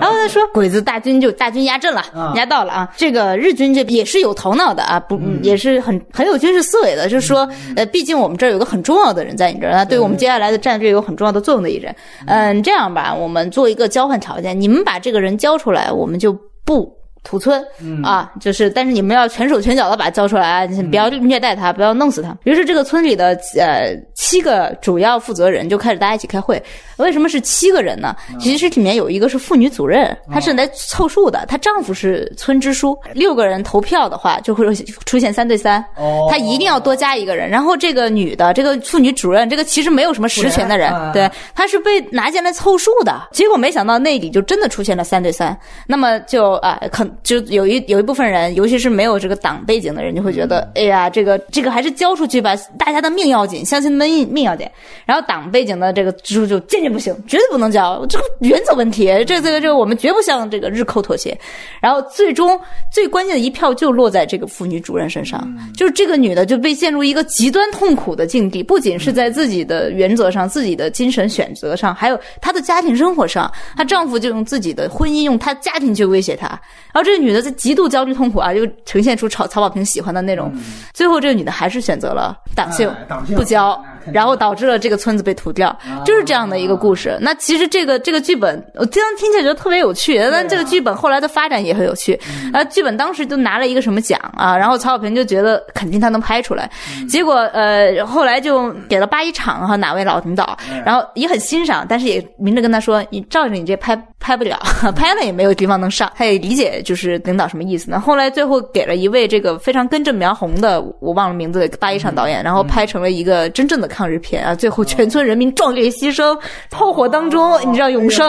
对，就是这样的一个。但即使从这个非常早的这样一个，你能告诉大家这个名字吗？啊，他能红衣红衣服红裤子，就是就从这个最早的你也能看出，就是创作者只要他是个创作者啊，他都会有自己的风格和自己好奇点。那永远对曹保平来说，他就是那个一定要把人逼到这种绝境上，然后逼着你做选择，做逼着你去爆发，逼着你去承担你最不想承担的东西。嗯嗯嗯。对，所以你看，当时我们说了嘛，很多人都说《狗十三》啊是杨灿之后最好的青春片儿。你又提到了他这个最早的编剧作品啊，实际上跟这个《鬼子来了》有异曲同工之妙。大家别忘了，《光荣的愤怒》还，哎，跟这个《让子弹飞》有这个，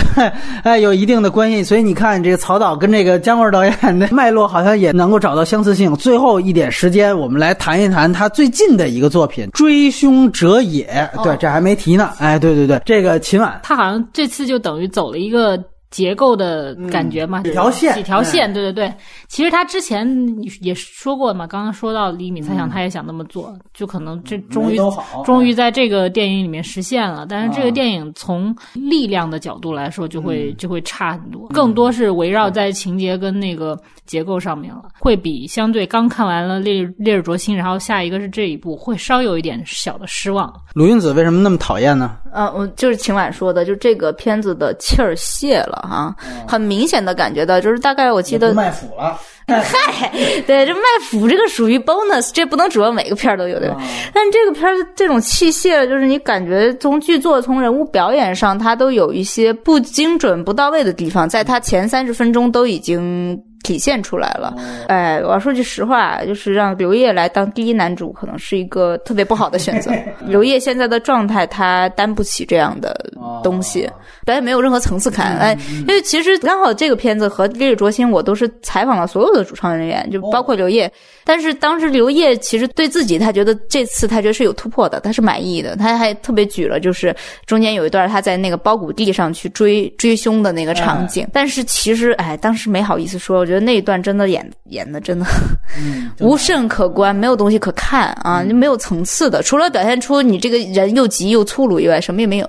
对，所以就就这个片子整体上选角的失误也好，他整个剧作的很多不通的地方，比如张译这个人他那种狼狈的状态其实并不是客观造成的，是导演要他狼狈他就狼狈了。剧作上的这种这种不扎实和整体这种气韵上的还有一种泄气的那种感觉，整体造成这个片就觉得哎平平，不带着某种期待去看还好，你要带着期待去看就嗯，对，就这种感觉。但其实我倒觉得这个片子其实电影感还是真的挺强的。我觉得它有这么一个特点，就是一个前因，就是这个其实是他另外一个学生张天辉的一个本子，然后本来是他当监制，张天辉来导的。然后这个片子其实我也当时听到了两方的说法，一方面呢就是一个王小帅和胡波那样的一个版本，就是名监制欺负年轻导演，最后是他来导了，这是其中的一个说法。然后另外一个说法呢是啊，就是说这个导演有多么多么不靠谱。一个罗生门，那当时还有另外一个前因是说，这个片子和更早以前的那个人山人海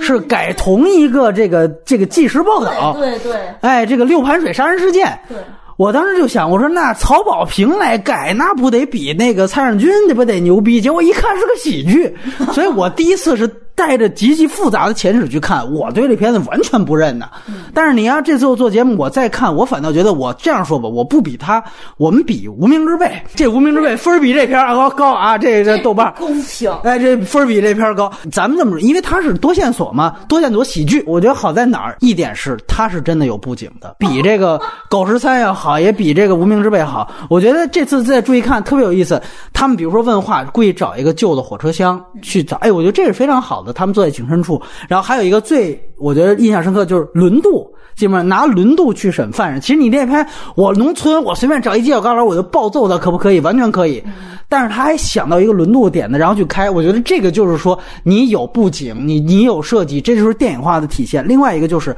我提到无名之辈最大一个问题就是他的所有的喜剧的包袱不是来源于多线交汇造成的，而是单独的几个人在那话剧。我们就看这个追凶者也，他是叙事线带来了大量的笑点。你比如说最典型，我觉得最逗的就是张译因为睡过了，旁边一个大姐老靠在身上睡过，然后发现那个那哥们儿丢了，然后他发现丢了之后，他回去扇了那大姐好几个嘴巴啊！他这个扇嘴巴也是曹保平所有电影里面都会出现的一个事儿。抽那个大姐那一段，你觉得很好笑，是因为他有多线索叙叙事的交汇，那才解释到那个人为什么跑啊！说这不是直达的吗？我操！因为是有那么一个突然的事件发生，所以他的所有的笑点和他的多线索的叙事结构是能结合在一起的。对，我补充一点啊，就是《追凶者也》里面是有真实的对话和它毕竟是有血淋淋的现实做底的，嗯、就是导致它虽然它的框架不牢靠，它的气儿不顺，然后它的整个质量很轻，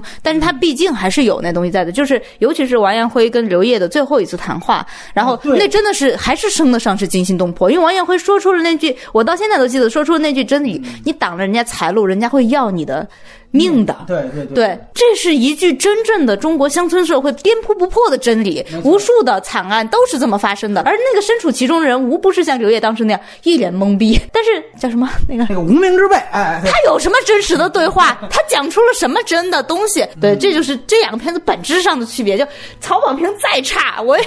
也不会比傅小志导演念错人名了。但是我确实是觉得是这点，尤其最后对话，他其实是在讲真正的强拆问题所导致。整个的一切的根源，这个买凶拍人其实最后发展到还是一个现实问题。虽然我觉得相比烈日灼心，他已经把现实问题作为一个工具了，这个确实你的退步，但是实际上它还是有现实基底的，而不像后边的好多的多线索，那纯粹就是玩结构、抖包袱。哎，对，他杀你还有什么料所补充吗？听说现在已经在重拍了嘛？明明是范冰冰说明年二月份就复出了，你这是重拍？我听说是这个两手准备，听说是因为这个事儿还得看整个这个明星查税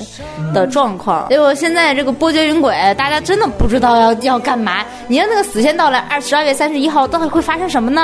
大家都在等，最后好像在等那个，就我觉得就是这就是影视圈的午夜时钟，就是那个这是影视圈最后的夜晚。对对对，就那个就那个，然后大家就等着吧，等着那个到那个地方。对对对，这我听看过的人说，那个他杀是没法改的啊，因为范冰冰完全是女一。哎，白麻雀到底是个什么情况？压根儿是当时就没有执行那个项目。白麻雀一直就是有原著嘛，然后就是曹小平一直说要拍，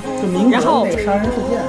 而且而且有点那种女童色彩的那么一个东西。然后好像，然后然后那个就是大家就一直在在想是哪两个女明星来演嘛，然后就反正肯定有范冰冰，当时就肯定是有范冰冰，然后说范冰冰已经去哪儿哪儿哪儿去那个实验生活了一段时间，但是最后也对其他的大官儿都没有。再回首，恍然如梦。再回首，我心依旧。只有那无尽的长路伴着我。